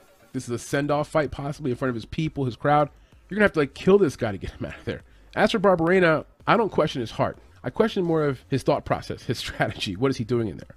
Before I wrap this up, guys, I want to talk a little bit about Matt Brown and my concerns with him fighting in this fight or any fight moving forward. It's not my place to judge what he's doing in his life. I'm just a podcaster, amateur capper out here giving you my opinion. When I went to Wikipedia to look up his backstory and all the different ups and downs in his life, getting sober, mixed martial arts, how he started with that crazy situation of you know, fighting two fights in one night, he had never had any training, just all of it. It's an amazing story of perseverance. It's almost the American dream. Now he's a business owner. He owns Immortal Coffee, and he also owns Immortal Martial Arts. So it's amazing. This guy's doing great things in his life. He came from a small town, didn't have a bright future at that point, had a hard time setting goals, and here we are now at 41 years old, and he's still got the burning desire to compete. When I came across the Wikipedia page and I scrolled all the way down to find this comment from his wife, and this is super concerning. This to me is a reason why he should probably stop fighting. So after his fight against Jake Ellenberger, that was back in 2016, with him getting KO'd at a minute and 46 in round one. After his fight against Jake Ellenberger, Brown recalled having serious post-concussion symptoms, often slurring speech and having trouble with short-term memory. His wife Colleen Brown has also stated that Matt's memory is not as sharp as it once was. He also himself stated that he has doubts continuing to fight because of his concussion syndromes. A few months later, he gets back in the cage, he fights Donald Cerrone and gets kicked in the head and knocked out. Now his moniker, the Immortal, yeah, dude, nobody's immortal. Uh, the people around you know that you're not immortal. You survived a drug overdose. I commend him for rebuilding his life and doing what he's done. Someone has to step in here and tell him, that's your name. That's your stage name, dude. That's not your real name. You're gonna end up doing some serious damage to your head. You have a you have a family. You got a wife. You got businesses. People are acknowledging around you that you're having serious concussion symptoms. You're not healing from them. Getting back in the cage, fighting again, getting knocked out again. Here's a quote from Matt Brown. I came really close to dying. I overdosed on heroin. They said I was clinically dead for over a minute. I was in the mindset that there is nothing else to do. I can get drunk every day and I'll still be stuck in this town. Or could I go to college and still be stuck back here? Overdosing was one of the best things that happened to me. When that happened, it woke me up and I was like, man, I gotta do something with my life. My friends were like, man, you're a fucking immortal, huh? And I thought, if I could beat all that stuff, I could beat anything. Your life is not a Marvel Comics movie. You're not Spider Man. You're not going to evolve and get some type of weird powers at the age of 41 and then become this amazing fighter because I survived death and overdose. He's sustaining serious brain damage. Brian Barberena is going to knock him out. I don't want to see it happen. I don't want to see it go to decision. I don't want to see anyone get hurt like this. It's one thing to see a guy get knocked out every now and then or get submitted and you know he goes back and recovers. Matt Brown is 41 years old. He's been taking hits to the head since that first night when he fought in that unsanctioned, whatever the hell that was. The reality is, here's a tough guy, all American, very proud, I would love to see him win.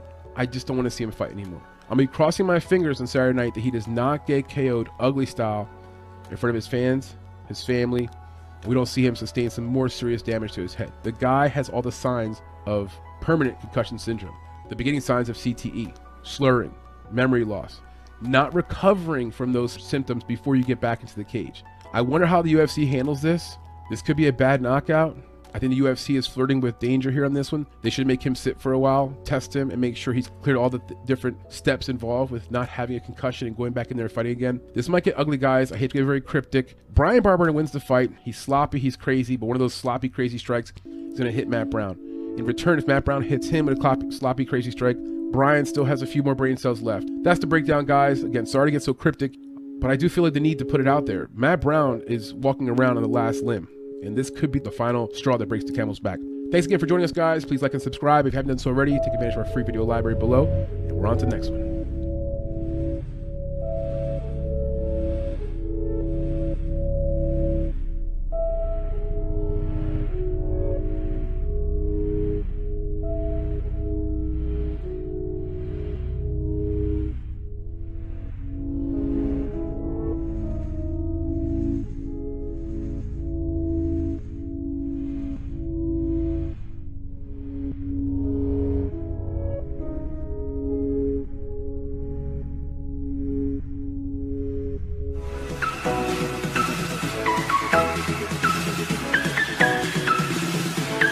Next fight up on the main card is going to be the co-main event in the flyweight division between two female fighters. We've got Joanne Jojo Wood versus Alexa Grasso. Now you might recognize the name Joanne Wood, thinking where's the Calder?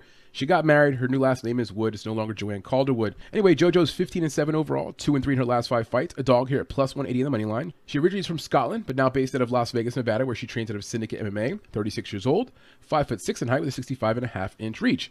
As for the Mexican fighter, Alexa Grasso, 13 and 3 overall, 3 and 2 in her last five fights. A favorite here at minus 220 on the money line. She's specifically from Guadalajara, Mexico, 28 years old, 5 foot 5 in height with a 66 inch reach. She out of Lobo Gym MMA and Samurai Fight Center MMA. Now, looking at the numbers on Tapology, I do like Alexa Grasso. A little surprised to see 90% of the votes coming in on Grasso. Joanne Wood's a decent fighter. She's fought some very good competition on a bit of a slide recently, but I would assume there'd be more public support on the side of Wood. I like Alexa Grasso a lot. I'm going to try to break it down for you to explain why she's one of my favorite picks on this card. Let's take a glance at striking numbers. For Joanne Wood, she's landing 6.71 strikes per minute, absorbing 4.55. Very high volume, very good ratio. As for Alexa Grasso, she's landing about 5 strikes per minute, absorbing 3.61. Both have a positive ratio, but Joanne Wood has a little more output based upon the numbers. Looking at the takedown offense, for Alexa Grasso, there's hardly any takedown offense. 0.28 takedowns per 15 minutes compared to Joanne Wood with 1.57 takedowns per 15 minutes. If JoJo looks to wrestle, that could be a path to her winning a round and maybe even winning the fight. Now, for takedown defense, they're both around 60%. Once again, if Joanne Wood attempts, let's say, six takedowns in this fight and gets half of them, that could be a path to victory for her in a close female fight where most of these fights do go to the scorecards. Let's take a look at the background of these two fighters. For Joanne Wood, she was born in Scotland, born Joanne Calderwood, of course. She previously lived in Montreal and did her training in Canada before moving over to Syndicate MMA. She began Muay Thai training at 13 years old, and it was purely by accident. Her brother's supposed to go to his first Muay Thai practice. His friend doesn't show up, so her mom is, hey, go with him. You know, go keep your brother company. It's his first class. He's nervous. She goes to the class, comes home, completely in love with Muay Thai. She was competitive swimmer at the time, drops the competitive swimming, and goes full diving into Muay Thai training twice a week, which eventually turns into two a day training, and she just pretty much immersed her whole life into Muay Thai. She's the former ISKA World Kickboxing Champion and IKF European Kickboxing Champion. She was once ranked the number two Muay Thai fighter in the world by World Professional Muay Thai Federation. She finished her Muay Thai kickboxing career with a 19 2 overall record. She was formerly Joanne Calderwood. She married John Wood, who's a coach at Syndicate MMA, and so now she's Joanne Wood. She has no amateur record. She has a purple belt in BJJ. She fought in Invicta and Cage Warriors prior to the UFC. Her UFC record is 8 and 8 if you include all of her Ultimate Series exhibition bouts. Now, the most notable opponents that Joanne Calderwood has fought against. She fought Taila Santos last year, round one submission loss, and it was a tough one. She was a significant underdog. She wasn't favored by any means, but you think at least she'd get out of the first round. She doesn't. She got overwhelmed by Santos on the feet, on the ground, and at one point you hear the commentators saying, oh, you know, Santos should be careful on the feet. Joanne is very good on the feet. That's not where Santos can get her bread buttered. Joanne is knocked down by Santos multiple times in that first round. One time she gets back up, whatever. Next time it's a matter of a, a right hand combination. Santos was just much quicker than the feet. This lends to my issue of the age. I think at 36 years old, she's not too old, but she's not nearly as quick as some of these younger fighters. And Santos pieced her up in the feet. An area of Joanne Wood's game that's been known as one of her best attributes is striking on the feet, boxing. In that matchup, you couldn't tell. She had a very hard time with the forward pressure of Santos. Santos was just right in her face, landing combinations, and Joanne Wood had no answer for it. Her head movement was not great, her boxing defense was not great, and her reaction time specifically was not great. And I hate to say this, but that fight against Santos is also a clue into why Joanne JoJo Wood is probably never going to be in a position again to be a title contender or even a top contender. To me, in that my opinion, that fight sort of exposes it all. She's getting old. Her reaction time is slow. She's not going to beat anybody on the feet with elite boxing. She doesn't have that advantage anymore and on the ground, which is a weak part of her game, against some of the fighters that have better BJJ skills and better grappling skills. The other fight she had last year was against Lauren Murphy. She loses that fight by split decision, and it was a close fight. I can understand people who were supporting Joanne Wood who thought maybe Joanne Wood won the fight, but ultimately, round two was tough. Lauren Murphy took her down in round two. Wood could never get up, and that was a big fight. Whoever won that fight was in essence getting a championship fight next. Lauren Murphy did, and she lost her fight, but the point is that's how close Joanne Wood was to a championship fight. Now, coming off of a loss against Taila Santos, she got really outmatched. I don't see her now getting in a situation again where she's going to get a title shot anytime soon. Another fight for her against a notable fighter, Jennifer Maia. She lost to her in round one by an armbar in 2020. In that fight, she was a minus 175 favorite. The things I like about Joanne Wood, very active fighter. She fought three times last year, once 2020, and three times 2019. She has fought very, very tough opponents, better opponents than Alexa Grasso. There's no question about that. I'm going to read off these names for you here. She fought Rose Namajunas, exhibition bout, 2014, obviously lost the fight. Jessica Andrade, 2016, lost to her. Cynthia Calvillo, 2017, lost that fight. Now, one of the biggest wins on her resume, Andrea Lee. She did get a win over her a few years ago. She lost against Katlyn Chookagian, Jennifer Maia, got a win over Ariane Lipski, lost to Lauren Murphy, and lost to Jessica Eye. That's a lot of good fighters. She's definitely fought the best of the best in the division. But she also loses against the best of the best in the division. Andrea Lee's pretty good. Ariane Lipski's pretty good. That's probably the two best people she's beaten her entire career. When she fights better opponents like Rose and Jessica Andrade, she gets finished. She gets armbarred. She gets TKO'd. Doesn't even get close to winning those fights. Now, my concerns for Joanne Wood. The money line has not been very good. If you've been betting on her, it's not been a good look. So, for example, at minus 135 against Lauren Murphy, she lost that fight via split decision. Minus 185 against Maia. She lost the fight round one via armbar. Minus 115 against Katlyn Chookagian. That's a pick 'em, but she lost that fight by decision. Plus 120 against Jessica Andrade. And you're like, she was plus 120? Like just a pick 'em, slight dog? Round one submission loss to Jessica Andrade. Minus 700 favorite against Mariana Moroz. Round one submission loss. That's tough. You look back at that and you're like, wait, there was a point where Joanne Wood was being way overhyped. Now she's coming in here as a plus 180 underdog. And quite frankly, I think that's too kind. I think she should be more like a plus 250. I think Alexa Grasso should be more like a minus 400. That's just my opinion. In this fight here, I still think the money line is off on her. If you've been betting on her last few fights, it's been painful because she's not been doing very well. Even as a pick'em, she hasn't done well. This is not quite a pick'em here. and probably the line moves quite a bit to like plus 225 range for her by the time the fight comes around. If people do film study and look into Alexa Grasso, they're going to just simply see a much faster boxer, a much quicker striker, a good grappler, made a lot of improvements in her submission game and her BJJ skills. We'll get to that. Anyway, we mentioned the strength of schedule, which is a benefit for Joanne Wood. She's been in there with better fighters than Alexa Grasso. Problem is, she loses to all those better opponents. Not all of them, but she loses to 99% of them. She has limited finishing ability, which is not a big deal. A lot of female fighters don't have a lot of finishing ability. She's gone to decision in her last three fights. She has two finishes in total in her entire 16 fight UFC career. She's also in a bit of a tough stretch. She's had two losses in a row. She's two and four in her last six fights. We also mentioned before, if she gets taken down in a round by a good grappler, she doesn't get up. Lauren Murphy had her down almost the entire second round of their fight. She has also shown some signs recently that maybe her durability is not so good. Four of her seven losses are by a finish of some kind. If you count the exhibition matches against like Rose Namajunas, she's been finished by a submission five times in her UFC career.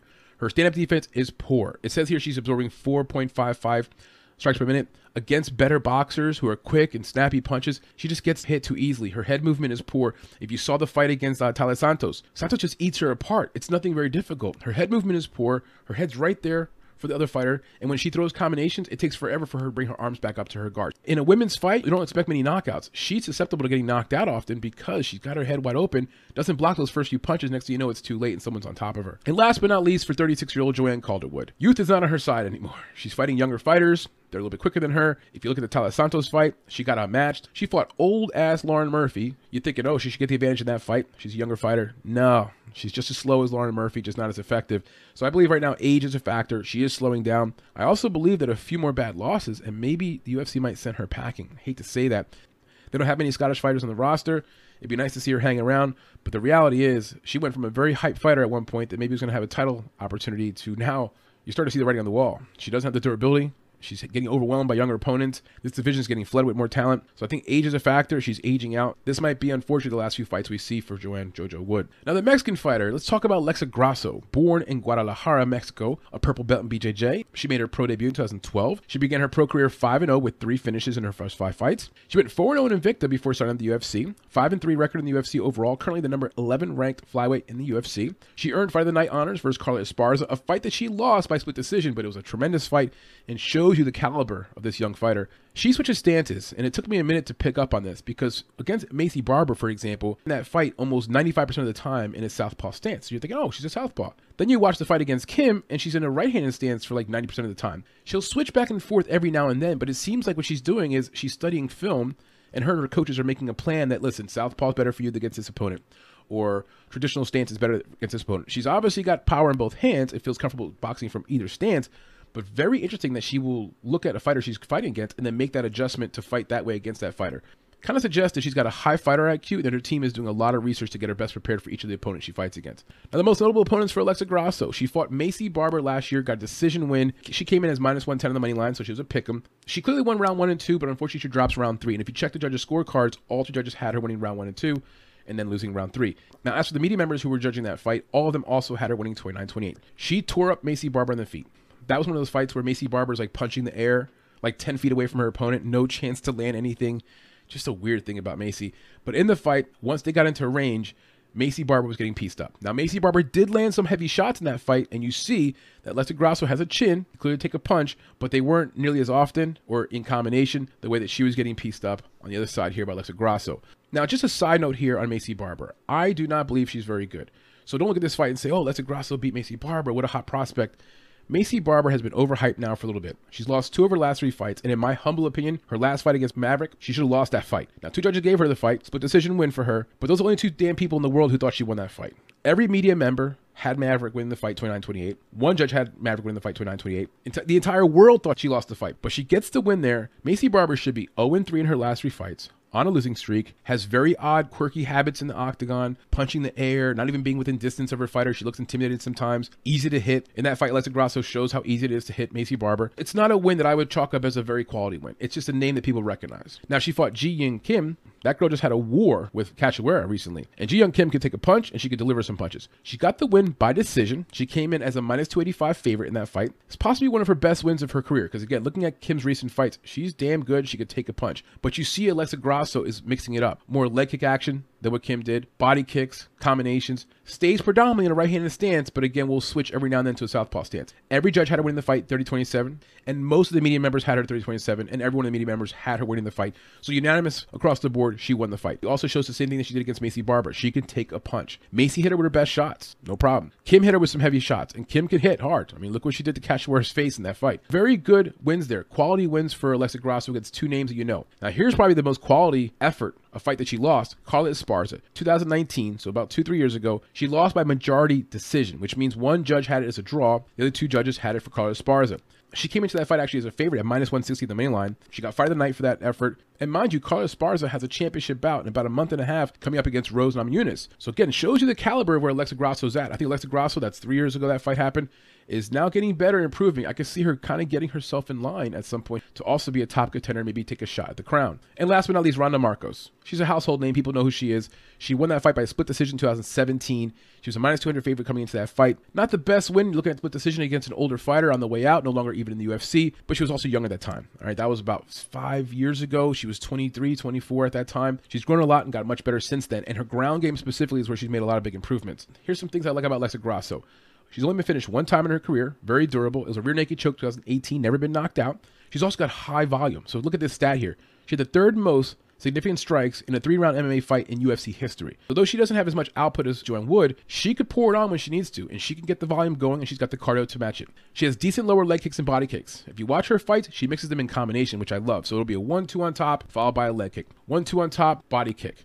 In the clinch, she's awesome. High knees on the inside, to the body, to the stomach, against Maycee Barber is a good example where she takes advantage of Maycee Barber in the clinch. Good underhooks, very strong in the clinch. You think Maycee Barber is like a thicker, stronger fighter, and she is strong. Alexa Grasso was able to manhandle on the feet and get better positions in their grappling positions on the feet, and the inside knees were beautiful. As we mentioned before, too, she has a solid chin. Never been knocked out. Took the best shots from Maycee Barber, took the best shots for Jiyoung Kim. She's been known traditionally as a striker, her stand-up game like as a boxer, but man, she's made tons of improvements on the ground.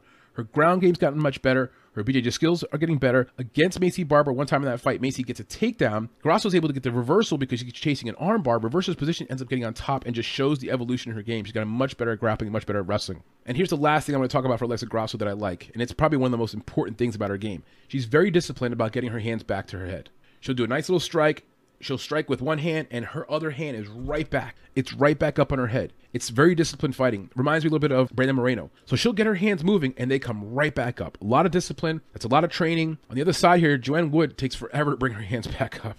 Her face is just open and available to be hit. Alexa Grasso does a tremendous job getting her hands up and protecting her face. So my concerns for Alexa Grasso are the weaknesses in her game. Her last seven wins have been by decision. Has not been a very good finisher. She also hasn't fought the kind of competition that Joanne Wood has. You got to give it to Joanne Wood. She's been through the gamut, has fought the best of the best in that division. Alexa Grasso, at 28 years old, eight years younger, hasn't had that chance yet. She will, but how will she fare when she faces top level opponents? Maybe not much better than Joanne Wood. So you have to give Joanne Wood that. That look, she's had some recent losses, but they're against high level opponents. I do think though, Alexa Grasso is still growing. You got Alexa Grasso right now working her way up. She's making improvements. You know, her potential's still going up.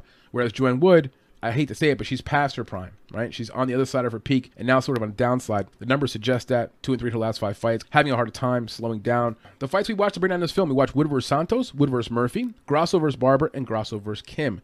The four links for those fights are down below in the description if you want to check those out as part of our free video library. The last few notes have these two fighters.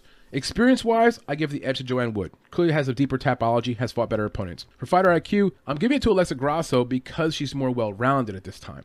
It's sort of tied into the age factor. I, I like Joanne Jojo Wood. She's a very good fighter. But you got a young fighter here, Alexa Grasso, who changes stances based upon her opponent, very cerebral, making big improvements. So from fighter IQ standpoint, I give a slight edge to the younger fighter. For cardio, they both check out. They've both done well in later rounds. I don't think cardio's gonna be much of a factor. If you want to be picky, maybe the younger fighter has better cardio because she's younger, but I think the cardio for both of them checks out. For finishing ability, neither fighter's a very good finisher. If a finish does happen here, it's probably Alexa Grasso overwhelming Joanne Wood, but I'm not surprised if it goes a distance. These female fights tend to go the distance, and both these fighters have been to the decision a lot recently. For boxing, I like Joanne Wood's boxing overall. She's got decent boxing for a female fighter. It's just not as good as Alexa Grasso. Grasso's sharper, quicker, and you say, look at the numbers. Oh, Joanne Wood's landing about seven strikes per minute compared to five strikes per minute for Alexa Grasso. Yeah, I don't think that's going to happen in this fight. I think Alexa Grasso will land more punches, and she'll land the more quality punches. So for boxing, I give an edge to Alexa Grasso. For grappling, I think Alexa Grasso has a big advantage in that department. She's getting so much better, making big improvements. Joanne Wood's not a terrible grappler, but she's never been known as an elite grappler. Alexa Grasso has been known as elite striker, who now her grappling is picking up and sort of matching her striking ability. And as for the heart meter, who has more heart? I'm not going to go against Joanne Wood, the Scottish fighter. She had a very good career, good kickboxing career, 19 2 record in kickboxing. She's been in the fight game since she was like 13, 14 years old when she started training Muay Thai. Unfortunately, she's on the outside now looking in. I worry at age 36 does she throw the towel in at some point in the fight when she's not doing well? Her husband's in her corner coaching her. You don't want to see her get too hurt. She's fighting a very good striker in Alexa Grasso.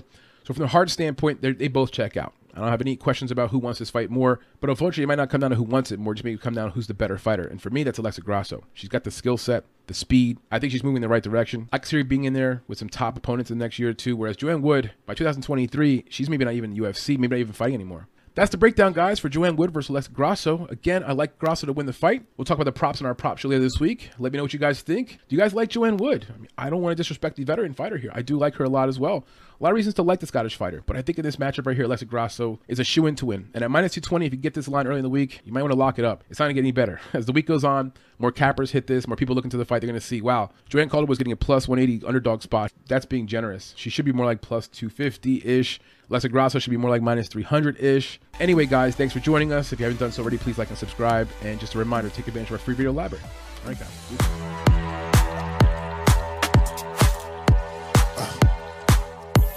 The main card for UFC Fight Night Columbus is going to feature a heavyweight clash between two up and coming prospects Curtis Blaydes, who goes by Razor, and Chris Daukaus, the former Philadelphia police officer. Daukaus is 12 and 4 overall, 4 1 his last five fights, currently hailing out of Philadelphia, Pennsylvania, where he was born and raised.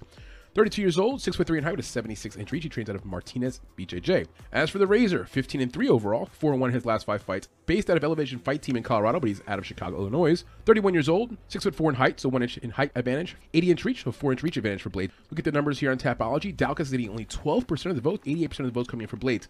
A little surprised, not that I think Blaydes will lose the fight, but Chris Daukaus has a good fan following. So a little surprised there at the early numbers on Tapology. But I do like Blaydes to win the fight. Been in there with some better opponents. He's also got a very good wrestling ability.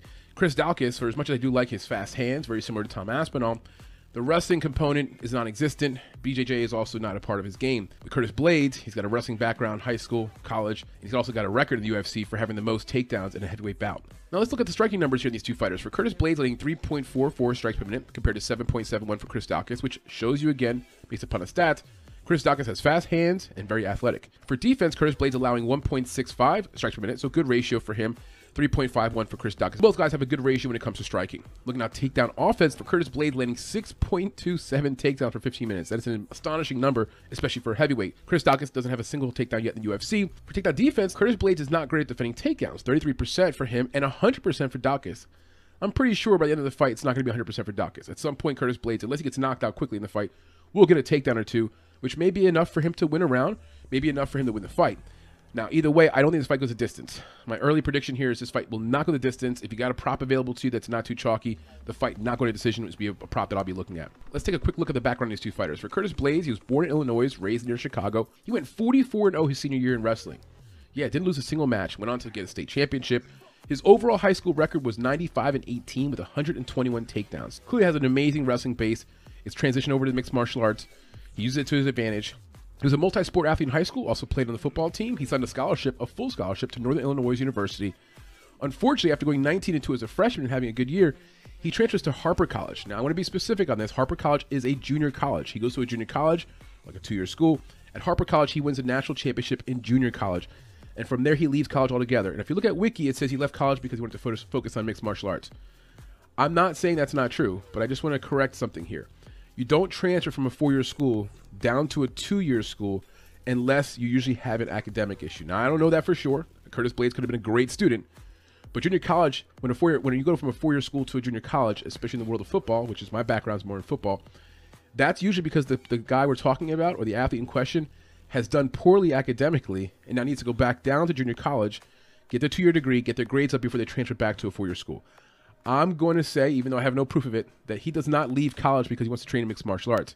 He leaves college because his grades were not good, and he decided, you know what, that's not the path for me. That's fine too, because the guy was very accomplished.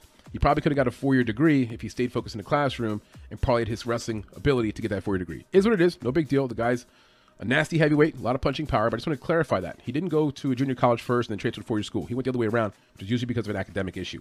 He's a former IKF amateur MMA champion. He's got a blue belt in BJJ. 5 0 as an amateur. He signed with the UFC 2016. He has a 10 3 1 career record in the UFC.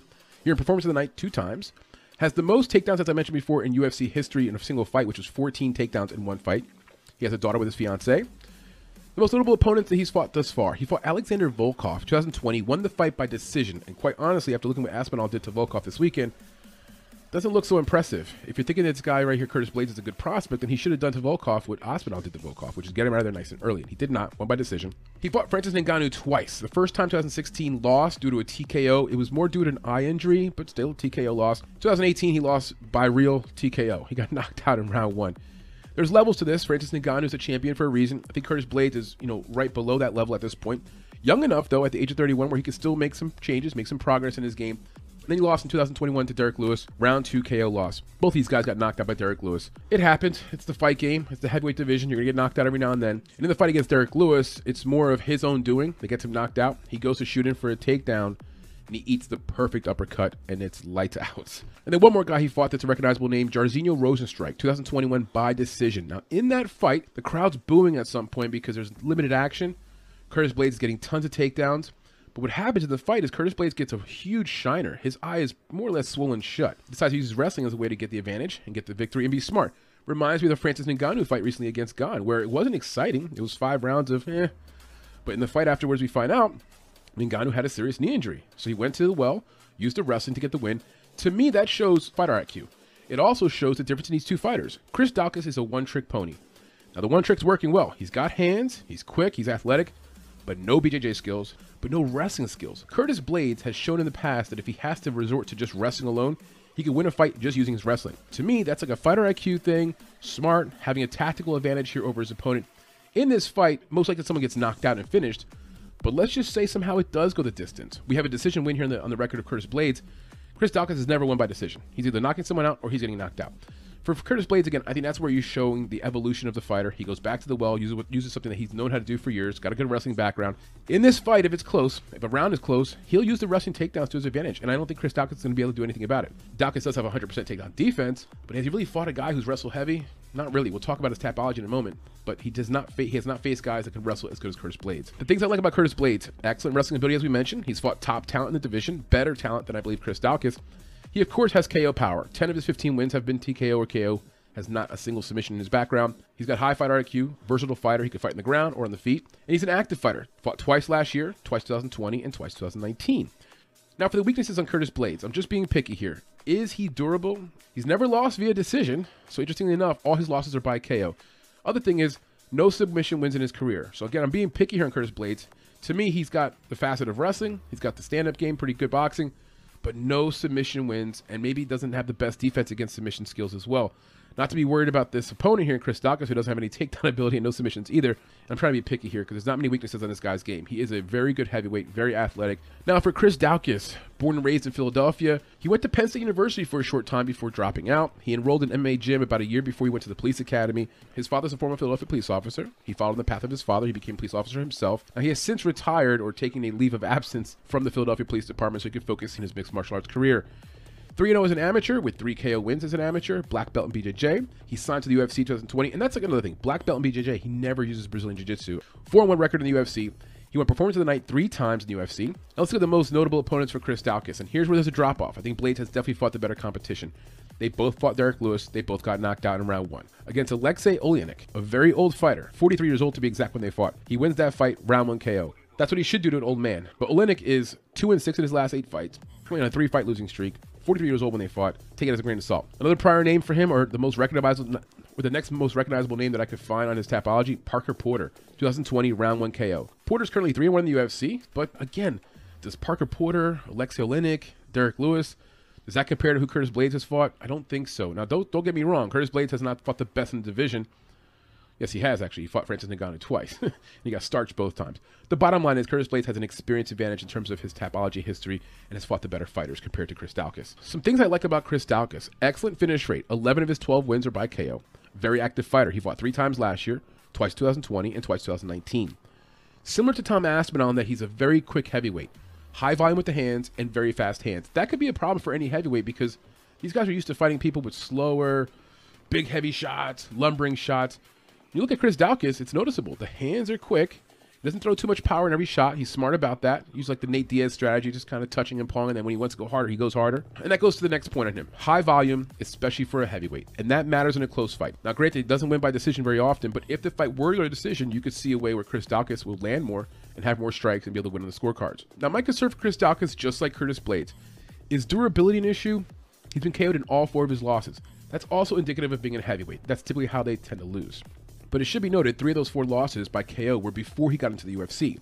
Now, since he's been in the UFC, he has not fought high level people, and the best opponent he fought was Derrick Lewis, and he got knocked out. Same thing for Curtis Blaydes. When he fought high level guys like Francis Ngannou, he also got knocked out too. Just putting it out there, he was knocked out three times prior to the UFC. I wonder, I wonder about his chin. I wonder if he could take a few shots here from Curtis Blaydes. Now, the recent wins for Chris Daukaus, let's go over them. He beat Shamil, Abdurakhimov, Alexei Oleinik, Rodrigo Nascimento, Parker Porter, and Danny Holmes. Just a bunch of very average guys to below average guys, all unranked guys currently. It, is, it just highlights the fact that he's not really fought top level competition. And last but not least, he's a one dimensional fighter. Now, the one dimension is good. He's athletic, he's got good hands.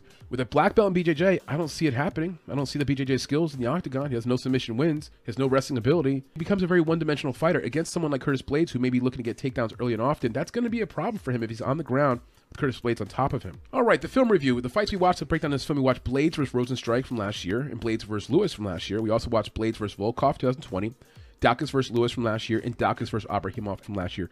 Those five fights and the links for those five fights are down below in the description if you want to take advantage of our free video library. The last few notes I have these two fighters. Experience-wise, IQ-wise, and cardio, I give a slight edge to Curtis Blaydes. Cardio because he does have a win by decision. Mr. Chris Daukaus does not have a win by decision yet, so we haven't seen him go the full distance and what he'll look like. High output, you know, seems to have a lot of energy in round one, round two. What happens if it goes to round three? We've seen that from Curtis Blaydes. We've seen him adjust on the fly. We've seen him wrestle three full rounds. So cardio advantage goes to Curtis Blaydes. Fighter IQ, I give the edge to Curtis Blaydes because again, he's not one-dimensional. He has the wrestling in his back pocket, whereas Chris Daukaus is only a stand-up fighter. And experience, again, we talked about it. Curtis Blaydes has fought the better fighters. Finishing ability, they both have about the same finishing ability. You got a guy with 11 of his 12 wins, and Chris Daukaus has been by KO. Curtis Blaydes, 10 of his 15 wins have by KO. These guys both have finishing power. As for boxing, you know, I, I think both fighters do things that you like. For Curtis Blaydes, maybe more power in his shots. Chris Daukaus, more technique, straight down the pipe, good combinations, and more volume. So boxing wise, they're very comparable. They're not like two big lumbering heavyweights just throwing one big shot after another. There's some technique behind it, and they both do a good job with their guard keeping their hands up. For grappling, there's a big edge there for Curtis Blaydes. Not in the style of Brazilian Jiu-Jitsu grappling, but just taking someone to the ground, having some top control, using his wrestling. He's got a big advantage there over Chris Daukaus, who doesn't have a single takedown in his UFC experience. And last but not least, who has more heart? The Philadelphia police officer, Chris Daukaus, seems to be a very proud guy, represents Philly very well. Curtis Blaydes, same thing, represents Chicago very well. I don't question either guy having the heart to get through a fight. In the case of Curtis Blaydes, that was a tough fight he had against Rozenstruik where he had to use the wrestling to win the fight. His eye was basically closing. For Chris Daukaus, he will go out on his sword. So if he loses this fight here, it's probably by knockout.